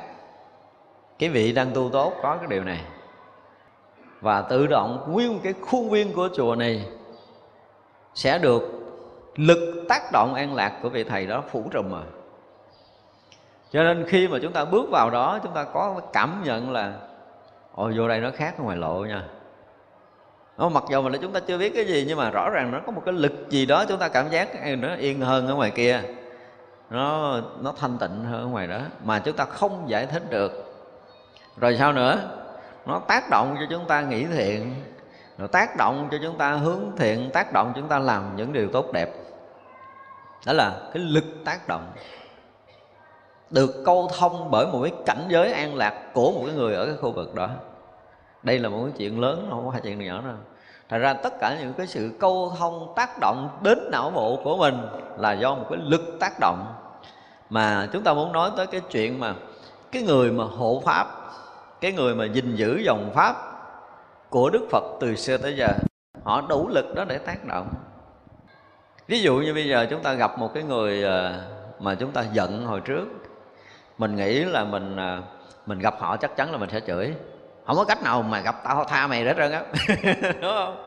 Như bữa nay gặp chùa các bà này bà đốt nhang, bà lại phật thành khẩn có tự nhiên cái mình thấy mình thương, mình chửi không được.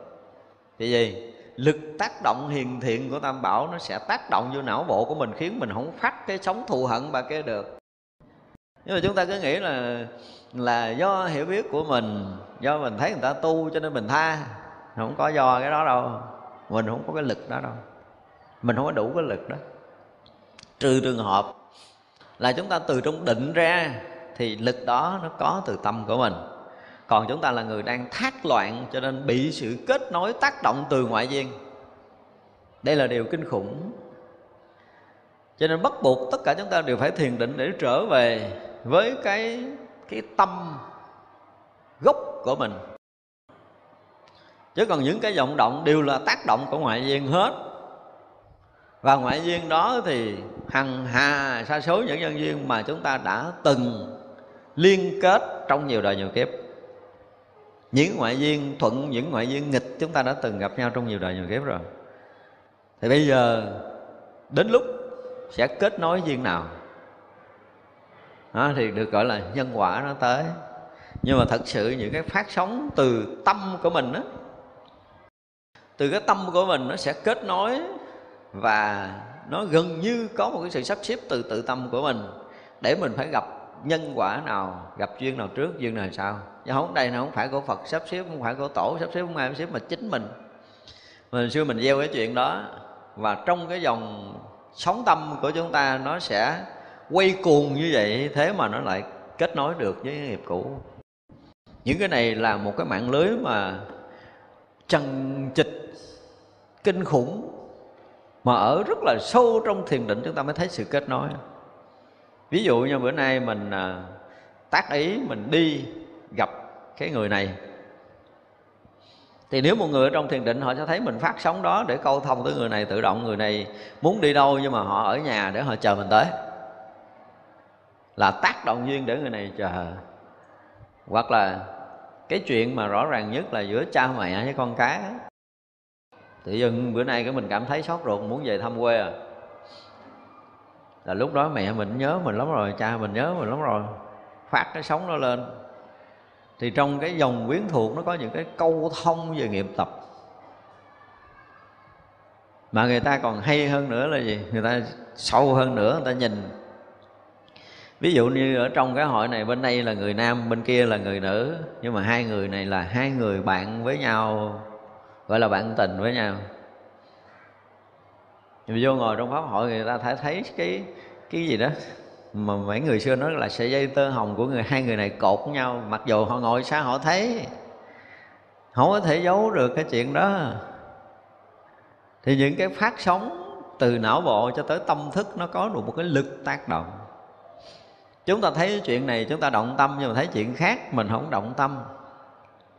Có nghĩa là cái cái duyên mà chúng ta đang gặp nó không đủ lực tác động tới tâm của mình. Trên tâm mình không động. Chứ nó đủ lực nó tác rồi á hả, đố mình chạy thoát cái cảnh đó. Tự động nó tác động rồi là tâm mình nó câu thông và nó vướng mắc vào trong đó, mình ra không được. Thì đây là một cái mảng tâm thức. Phải nói là nó rất là phức tạp ở bên sau đó.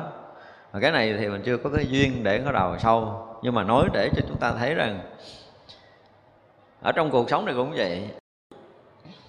Nói với mình cũng phải nói là một chút, nó nó nó có một cái lực tương tác của nghiệp.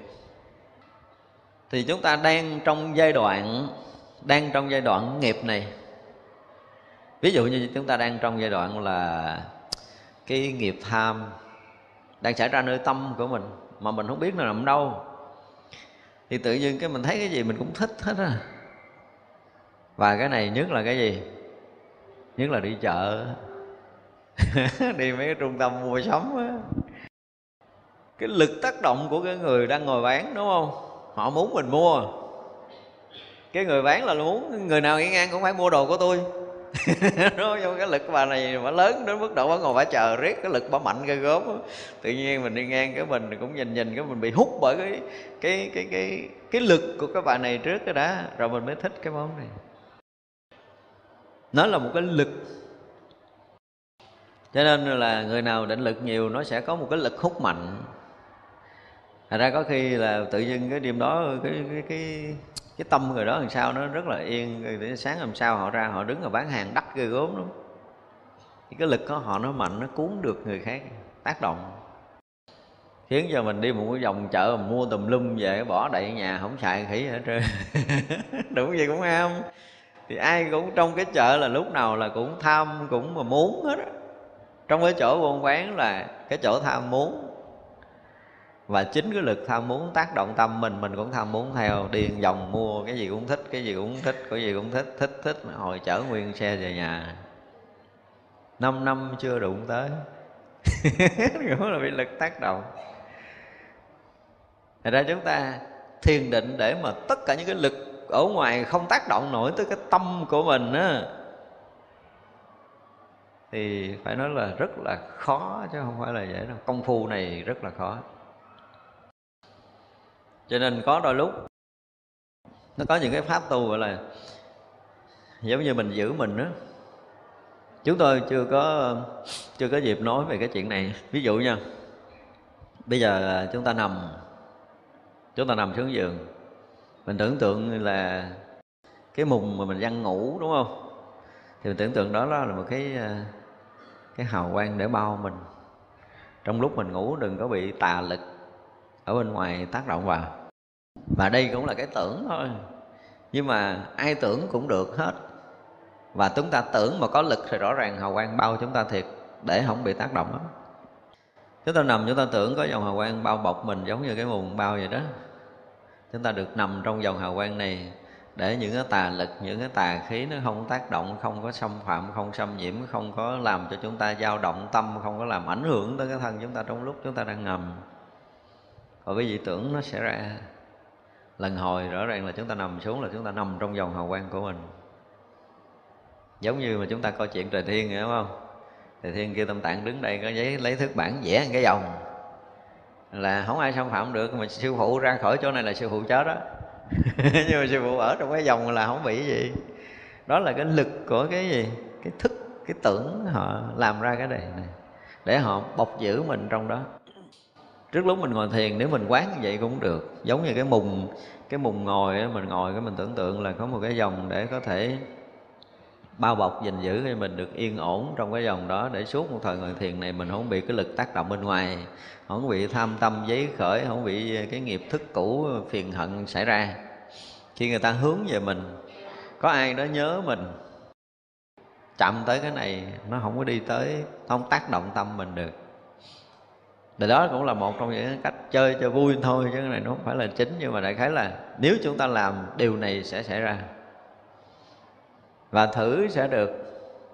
Ví dụ thấy rõ, rõ ràng cái thời nào mà mình tưởng ra được cái hào quang đó để mình ngồi á ha thì cái thời đó mình rất là yên. Không bị lực tác động bên ngoài không bị tham tâm giấy khởi không bị sân tâm không bị buồn phiền xảy ra. Vì lực tác động nó mới xảy ra những cái điều đó. Tâm thức mình tự động nó sẽ được lắng động. Thì đó là lực tác động. Cho nên nếu như chúng ta đến một cái nơi mà từ cái cái cái hoàn cảnh cho tới cái cái tâm lực mà nó tốt á, thì nó khác đi. Tôi nói nổi cái chuyện quý vị đi chùa thôi. Một cái chùa mà nó có một cái cái hoàn cảnh trong sáng, cởi mở, thì tâm chúng ta tự động đạt được cái đó rồi cái thứ hai là cái cách bố trí ngôi chùa đó để người ta hướng về trí tuệ hướng về cái sự tu tập hơn là hướng về cái cầu nguyện dân sinh. Đúng không? Thì vậy là mình lại mình xá rất là khác mình lại nó cũng khác. Nhưng mà có những cái chùa bố trí hả, là tới đó phải đốt nhang quỳ giái thôi quá trời quá đất luôn giái rong gì cũng biết năm mười phút cũng thèm đứng dậy cái bà nào vô cũng quỳ quỳ quỳ mà người nào cũng quỳ. Ôi không biết xin cái gì mà xin lâu lắm mới đứng dậy đúng không? Có những ngôi nhiều ngôi chùa chúng ta đi là chúng ta chỉ làm chuyện đó thôi à. Nhưng mà có những ngôi chùa chúng ta đi, chúng ta xá lại rất là là thanh thản, nhẹ nhàng để mình đi ra khỏi. Nhường cho người khác thì thể hiện hai cái nơi, một cái nơi trí tuệ và một cái nơi mà gọi là cầu khẩn nhân sinh, hai chỗ khác nhau hoàn toàn. Thế nên đấy là những cái chuyện mà thuộc nó dính dính dính gì với một chút tâm linh để chúng ta thấy rõ ràng là nó có sự tác động lực tác động của một cái vùng một nơi đó. Lực tác động lớn để ảnh hưởng tới cái tâm của mình. Thật ra với những người có thiền định tới mấy cái chỗ mà phải cầu khẩn linh thiêng á, họ làm sao? Họ cũng bình thường. Họ không bao giờ quỳ xin kiểu như mình cục đá, cục voi gì đó cũng quỳ cũng lại lung tung. Họ nói là mình đi cái mình nói cho bà này uy tín gặp cái gì bà cũng quỳ bà lại. Không phải bởi bị tác động tâm bị cái lực hút đó.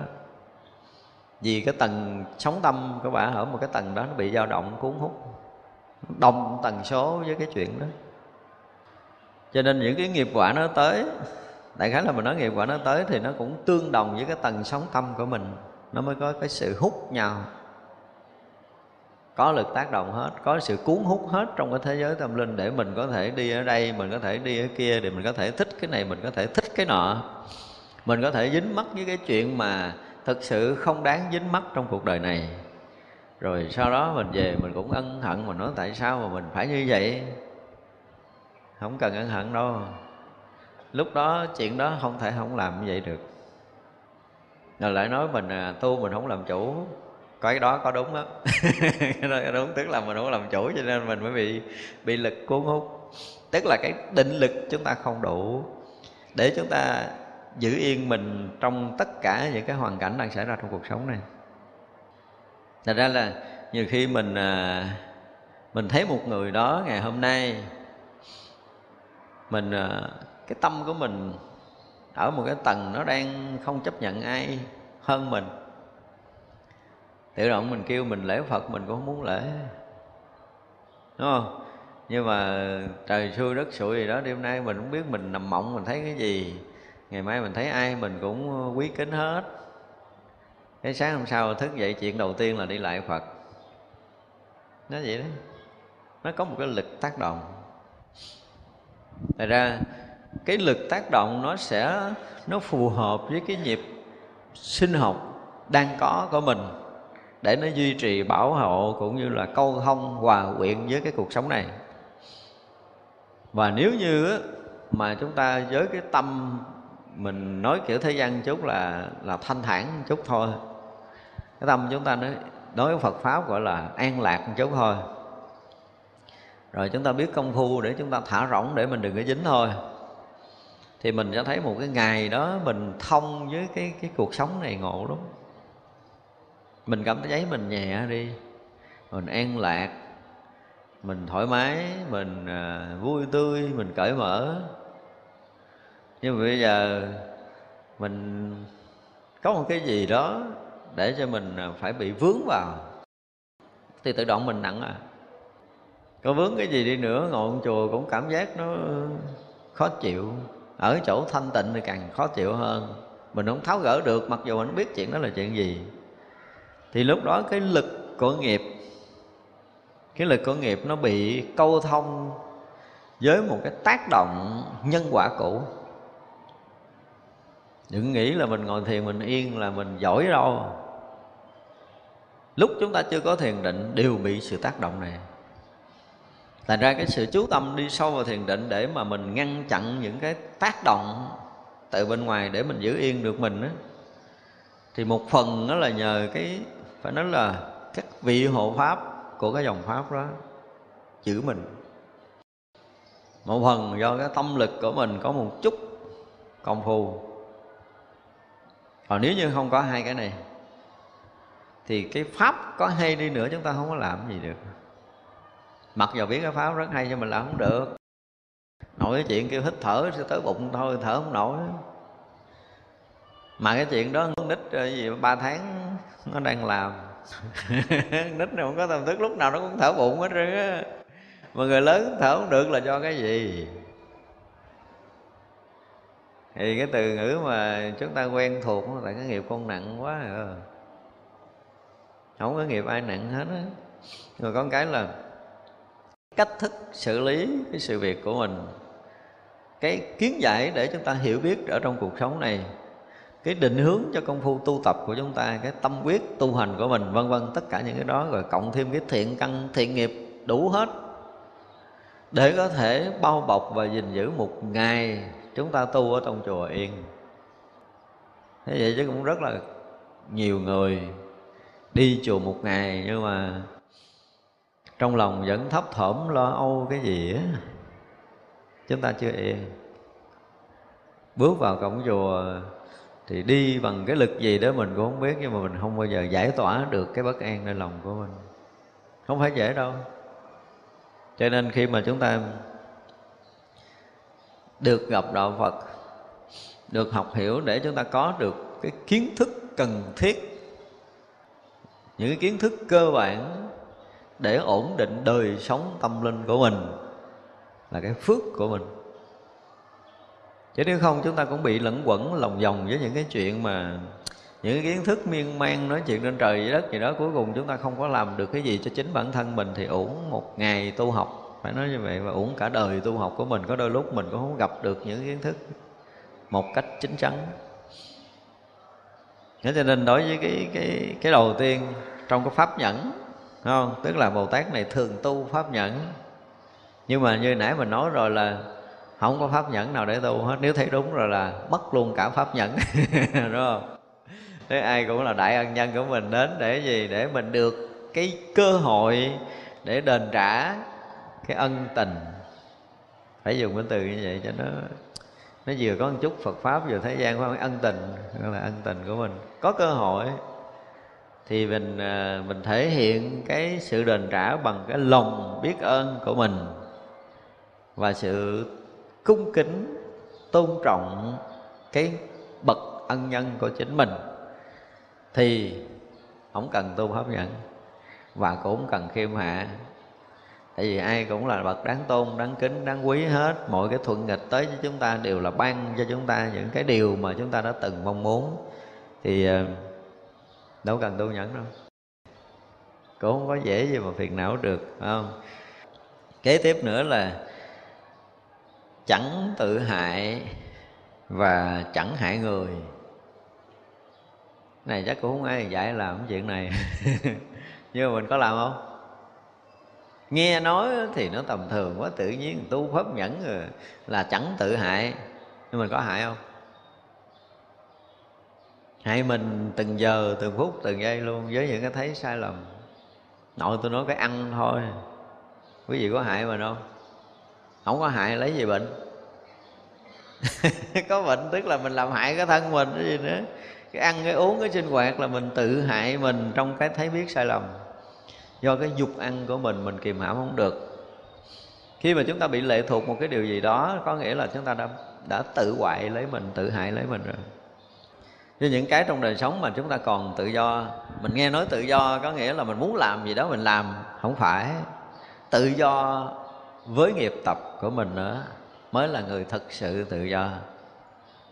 Nên nhớ điều này, chứ không phải tự do là không ai ràng buộc với mình, rồi không có quy củ, không có quy điều sống ờ, không cần ờ, ở trong môi trường ờ, nội quy của chùa chiền là chúng ta tự do. Tôi nói tự do đó không hay. Tự do đó là chạy trốn sự thật. Tự do với nghiệp tập kìa, mới giỏi. Bất kỳ một tác động nghiệp nào tới với mình, ta không bị mày cuốn đi đúng không? Ví dụ như mình đang đang muốn ăn cái món này quá trời quá đất luôn. Mà trong túi sẵn có tiền mà gặp bà đó ngồi bán trước mặt mình nữa thì sao? Thì phải mua, đúng không? Là mình bị lệ thuộc chứ đâu phải tự do. Mình bị cái dục nghiệp nó thúc bách mình phải mua cái món đó thì mình đâu phải là người tự do.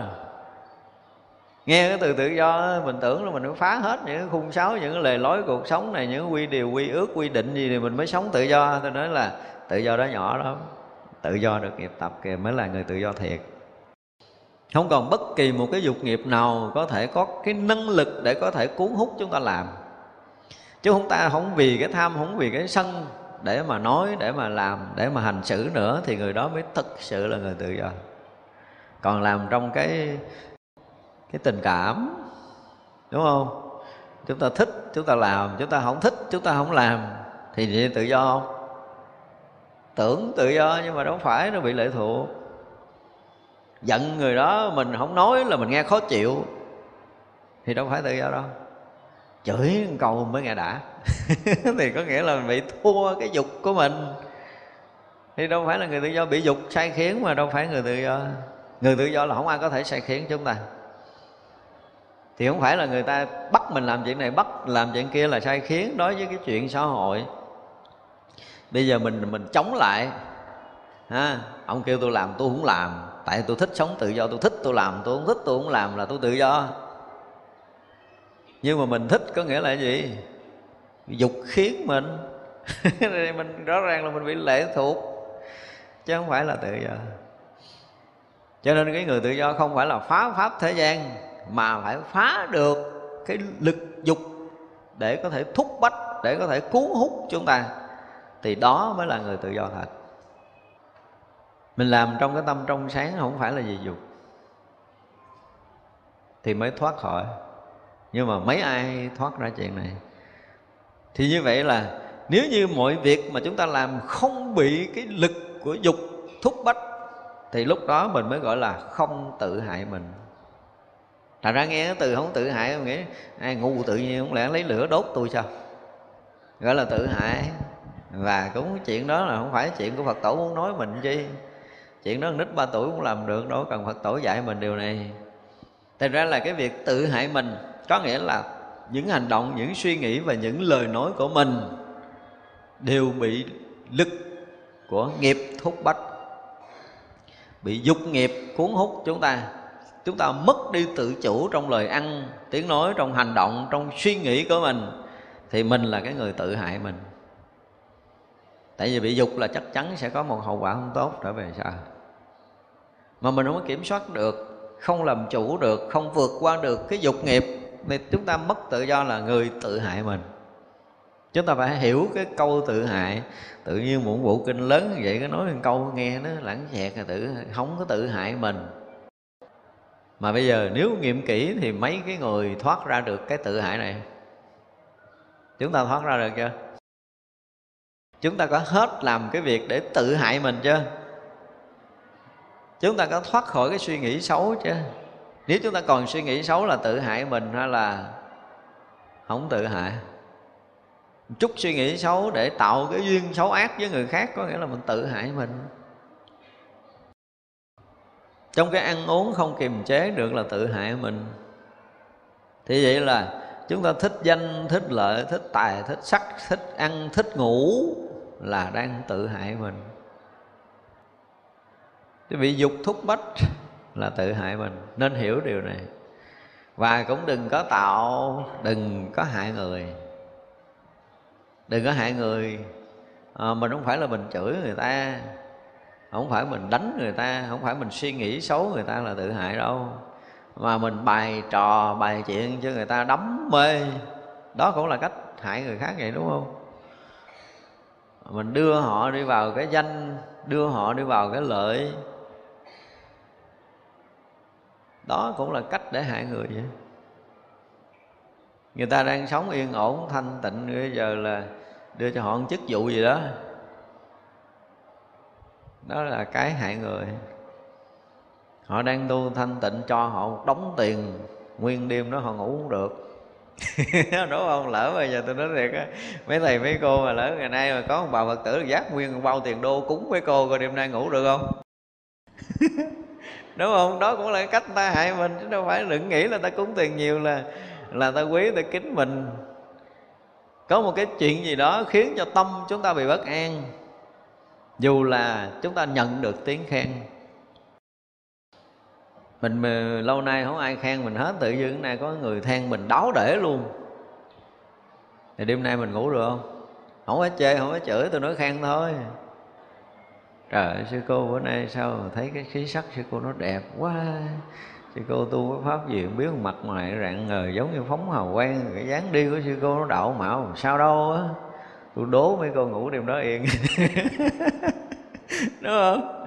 Thì rõ ràng là mình bị hại mặc giờ là mình được hưởng chút danh đó thôi, nhưng mà tâm mình nó động rồi mình cảm giác mình cũng đi nhẹ nhẹ thiệt á nhưng mình đi để mình coi lại coi mình có nhẹ giống như bà này khen không? Đúng không? Là rõ ràng là chúng ta bị động, có nghĩa là chúng ta bị hại. Mặc dù là động theo chiều hướng thuận, chưa nói là người ta chửi mình, chuyện đó là ai cũng có thể hiểu. Thành ra khi mà một tác động từ bên ngoài, hoặc là tác động từ mình ví dụ như mình giờ mình ngồi cái kiểu cà chớn của mình để một cái người thấy ghét mình, là mình hại người ta. Mình là tác nhân để cho người ta bực bội. Thì đó cũng là cách tự hại. Cho nên nếu cái lúc nào đó mà chúng ta sống không phù hợp để cho người khác ghét mình, thì mình là mình là tự hại cộng đồng. Đúng không? Cả cả một cái đại chúng không ưa cái kiểu cần nghênh cần áo của mình. Thì có nghĩa là gì? Làm cho người ta động tâm, là mình làm hại người khác. Và ngược lại là gì? Mình cũng hại lại mình. Cho nên đây là cái chuyện cũng khó. Muốn mà sống để mà đừng có hại mình, đừng có hại người, không phải chuyện dễ đâu á. Mà cái này gọi là bồ tát tu, chứ không phải là mình tu. Thành ra là phải là thực sự trí tuệ. Ví dụ như cái địa vị xã hội mình như vậy, mà mình sống sai với cái địa vị của mình, là mình tự hại mình đúng không? Khiến cho người ta sẽ nhìn mình với một cái cặp mắt nó lạ lẫm, nó khác thường, nó khinh khi, nó coi rẻ. Đơn giản là một vị tăng sống mất quan nghi là đầu tiên là mình tự hại mình và hại người liền. Cái phật tử có cái thái độ coi khinh một vị tăng sống không có quan nghi tế hạnh gì hết tu gì mà kỳ cục. Là rõ ràng mình tự hại mình, hại người rồi. Mặc dù là mình không có nói, không có chửi gì ai nó cho nằm xuống lấy hai cái chân gác lên tường chơi vậy thôi à. Nhưng mà nó bị mất quan nghi khiến người ta không có ưa. Thì đó là hành động tự hại mình hại người.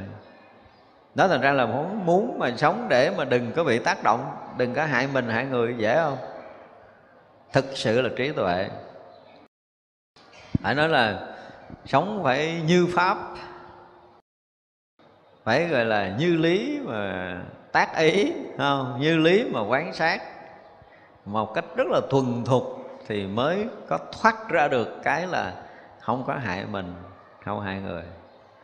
Chứ còn phần đông những cái oai nghi tế hạnh cử chỉ lời nói của mình luôn luôn bị ảnh hưởng tới người khác. Và ngược lại mấy cái người mà xăm soi lúc nào cũng đưa camera quay người khác để đánh giá đúng không? Để có cặp máy quay của mình mình quay suốt ngày, suốt đêm, không có lúc nào mình dừng hết đó rồi qua chỗ này đánh giá cao, qua chỗ kia đánh giá thấp. Đó là cái gì? Tự hại mình. Thì vậy là có nghĩa là mình phóng tâm ra để dướng mắt duyên cảnh là tự hại mình. Mình hướng về à, cái gì để mình thấy, hướng về cái gì để mình nghe, hướng gì để ngửi mình nếm. Có nghĩa là tự hại mình tại vì là một người sống không tự hại mình là cái gì? Luôn an trú trong trong chánh định đó, mới thoát khỏi cái cảnh không tự hại mình. Chứ mình tác ý kiểu gì là tâm mình nó động là tự hại mình. Nếu mà nói tới một cái chỗ sâu hơn động tâm là hại mình ở hai mặt. Nếu mà ở đây tôi nói về mặt y học một chút mà thì cái tâm động tức là gì? Là chân khí động chân khí động là can khí sẽ động, mà can khí động là tâm khí, tức là tim nó sẽ động. Mà tim động thì tim bốc quả nửa phần trên nóng, nửa phần dưới lạnh là nghịch âm dương, cho nên bệnh tùm lum. Mà bệnh tức là tâm động. Về y học người ta nói như vậy. Còn tâm động là cái gì? Tâm động là tâm bất an, đúng không? Là tự hại mình. Mình đang rất là an lành, an ổn. Đây tự nhiên nhớ lại cái chuyện cũ, cái buồn, cái khóc à có ai ngồi mình khóc kiểu đó chưa? Nhiều, đúng không? Nhớ chuyện tức chết mà không nói được, khóc phù hù mình mình à. Nửa đêm cũng ôm gối khóc. Đó là tự hại mình. Rồi những cái chuyện ăn uống, những cái sinh hoạt của chúng ta nó không đúng giờ, đúng giấc, khiến chúng ta phải bệnh đau. Những cái ham muốn quá trớn của mình. Để phải là hao tài tốn của mất sức, đó là cái chuyện tự hại mình. Thành ra trong cả cái cuộc sống này, nếu chúng ta nhìn lại là mình làm hại mình nhiều hơn thiên hạ hại. Thành ra lỡ mà có làm gì mình đừng có trách người ta. Cái chuyện mà họ hại mình có ông móng à. Mình cả đời hại mình. Nói vậy mình làm hại mình cả đời luôn. Nghĩ lại đi, có phải không? Chúng ta tự chiêm nghiệm lại đi. Mình nói nội cái chuyện lo thân thôi mình lo thân thế này, mình lo thân thế kia, mình lo thân thế nọ, bảo bọc gìn giữ cái thân mình. Nhưng rồi à, ngày nào đó mình có cái kết quả khám là phải bị bệnh nan y rồi. Thì nó ủa tôi sống đàng hoàng lắm mà ta. Thì sao giờ tôi cũng vậy ta? Đàng hoàng không? Mình từng giây, từng phút nó tự hại mình. Từ cái suy nghĩ sai trái mới mới dẫn tới những hành động không đúng đắn từ những cái uất kết nơi tâm hồn không tháo gỡ, từ những cái hận thù không có xả bỏ được, nó tạo thành uất ở nơi tâm. Và nó tạo thành những khối u trong cơ thể của mình, nó tạo thành sạn trong cơ thể của mình, vân vân. Tức là mình không có tạo cái thông thái cho cái tâm thức, thì ngược lại nó sẽ để lại cái độc tố trong cơ thể chúng ta. Một niệm buồn, thương, giận, ghét đều để lại một tháng khí một độc tố cho cơ thể của mình. Thì dần dần những ý niệm khác thường buồn thương giận ghét nhớ nhung phiền hận của mình nó để lại đầy những cái độc tố nơi thân của chúng ta. Và những anh này bắt đầu lần lần gặp nhau. Đầu tiên ảnh tạo thành cái xung động sau đó anh kết nối thành khỏi. Thành u thành nhọt. Chưa nói tới cái chuyện ăn đang nói tới chuyện tâm thôi. À, còn những cái ăn sai lầm thì bị tồn dư lại những cái độc tố. Nhưng mình đâu biết mình ăn sai đâu, đúng không? Tôi cũng lựa đồ ăn lắm á chứ bộ. Nhưng mà chính những cái thức ăn đó nó sẽ tồn dư những cái độc tố gì?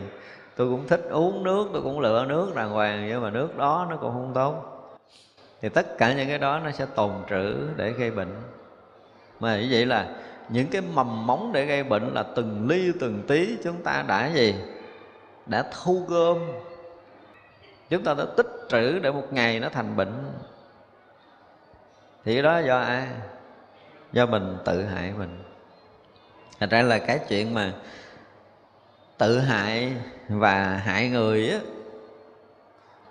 thì ờ, chúng ta vẫn chưa thoát được điều này nếu một người mà trong một đời sống mà không có tự hại mình, không có hại người á ha, thì người đó lúc nào cũng an lạc, cũng nhẹ nhàng, cũng thanh thản. Và cũng không làm phiền ai hết trong cuộc sống này. Thì mỗi lần mình bệnh mình làm phiền, mỗi lần mình bị cái này cái kia là xung quanh sẽ mất thời gian với mình rất là nhiều, người thân của mình mất thời gian mình rất là nhiều. Tức là mình mình làm phiền người khác là mình hại mình, hại người. Thật ra thấy cái chuyện mà không hại mình, không hại người, nó quá đơn giản, đúng không? Nhưng mà mình làm nổi không? Công phu cả đời. Cuối đời người ta chỉ khen mình câu là người này sống tốt, không hại ai. Dán lên mộ bia của mình. Như vậy là tốt rồi đó. Chứ còn thực sự là gần như chúng ta sống lúc nào cũng bị hai mặt, một là tự hại mình, hai là hại người. Chúng ta chưa có thoát khỏi cái này. Vì sự thật là cái vô minh của mình chưa được phá vỡ nghiệp tập của mình chưa được quá giải sạch, thì trí tuệ để có thể giữ bình yên của mình trong đời sống này chưa có. Cho nên chuyện phạm sai lầm là khó tránh. Cho nên việc hại mình, hại người vẫn còn tiếp tục xảy ra. Vì vậy chúng ta vẫn còn tiếp tục tạo nhân quả xấu, tiếp tục tạo những cái ác nghiệp, khiến cho mình không khổ tại đây thì mai mốt mình cũng khổ với những cái điều mình đang làm thì rõ ràng là mình đang còn hại mình, hại người. Trừ trường hợp là mọi chuyện từ suy nghĩ hành động, lời nói của mình là nó thuần thiện. Để được lợi ích mình, lợi ích mình, lợi ích mình và lợi ích người trong hiện tại và trong tương lai được. Thì lúc đó là không có hại mình, không hại người và chắc buổi sáng bữa nay chúng ta học tới đây, chúng ta nghỉ ha. Bởi gì chiều chiều chúng ta sẽ học tiếp.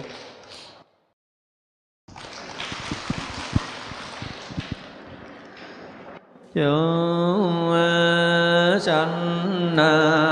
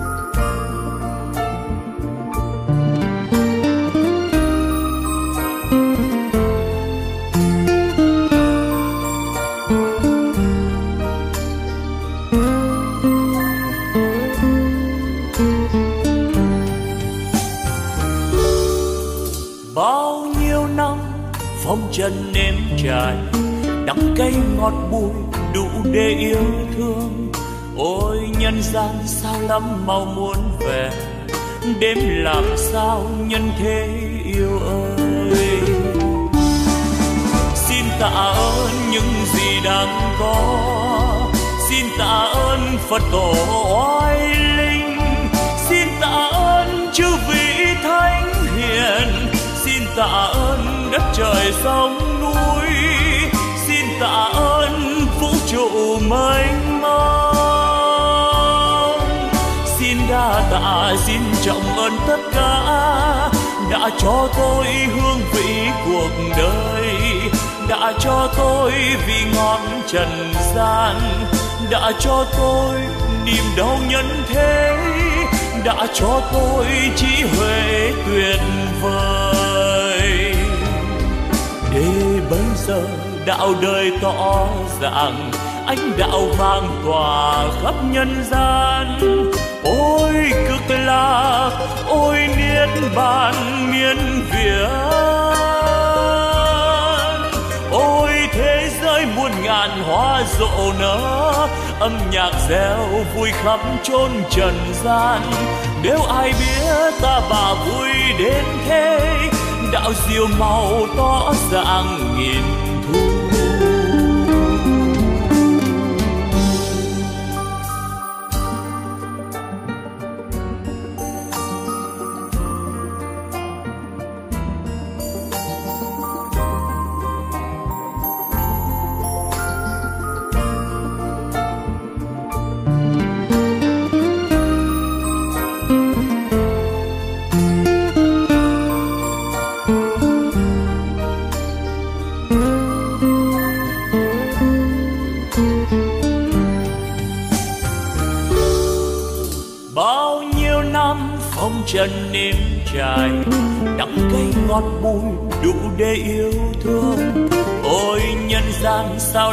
mau muốn về, đêm làm sao nhân thế yêu ơi?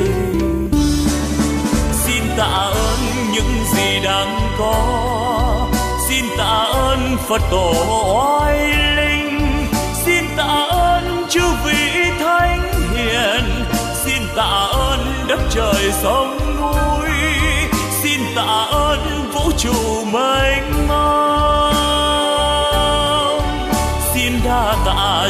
trọng ơn tất cả đã cho tôi hương vị cuộc đời, đã cho tôi vị ngọt trần gian, đã cho tôi niềm đau nhân thế, đã cho tôi trí huệ tuyệt vời. Để bây giờ đạo đời tỏ ràng ánh đạo vang tỏa khắp nhân gian ôi cực lạc, ôi niết bàn miên việt ôi thế giới muôn ngàn hoa rộ nở, âm nhạc reo vui khắp chốn trần gian. Nếu ai biết ta bà vui đến thế, đạo diệu màu tỏ ràng nghìn thu. Nếu ai biết ta bà vui đến thế đạo diệu màu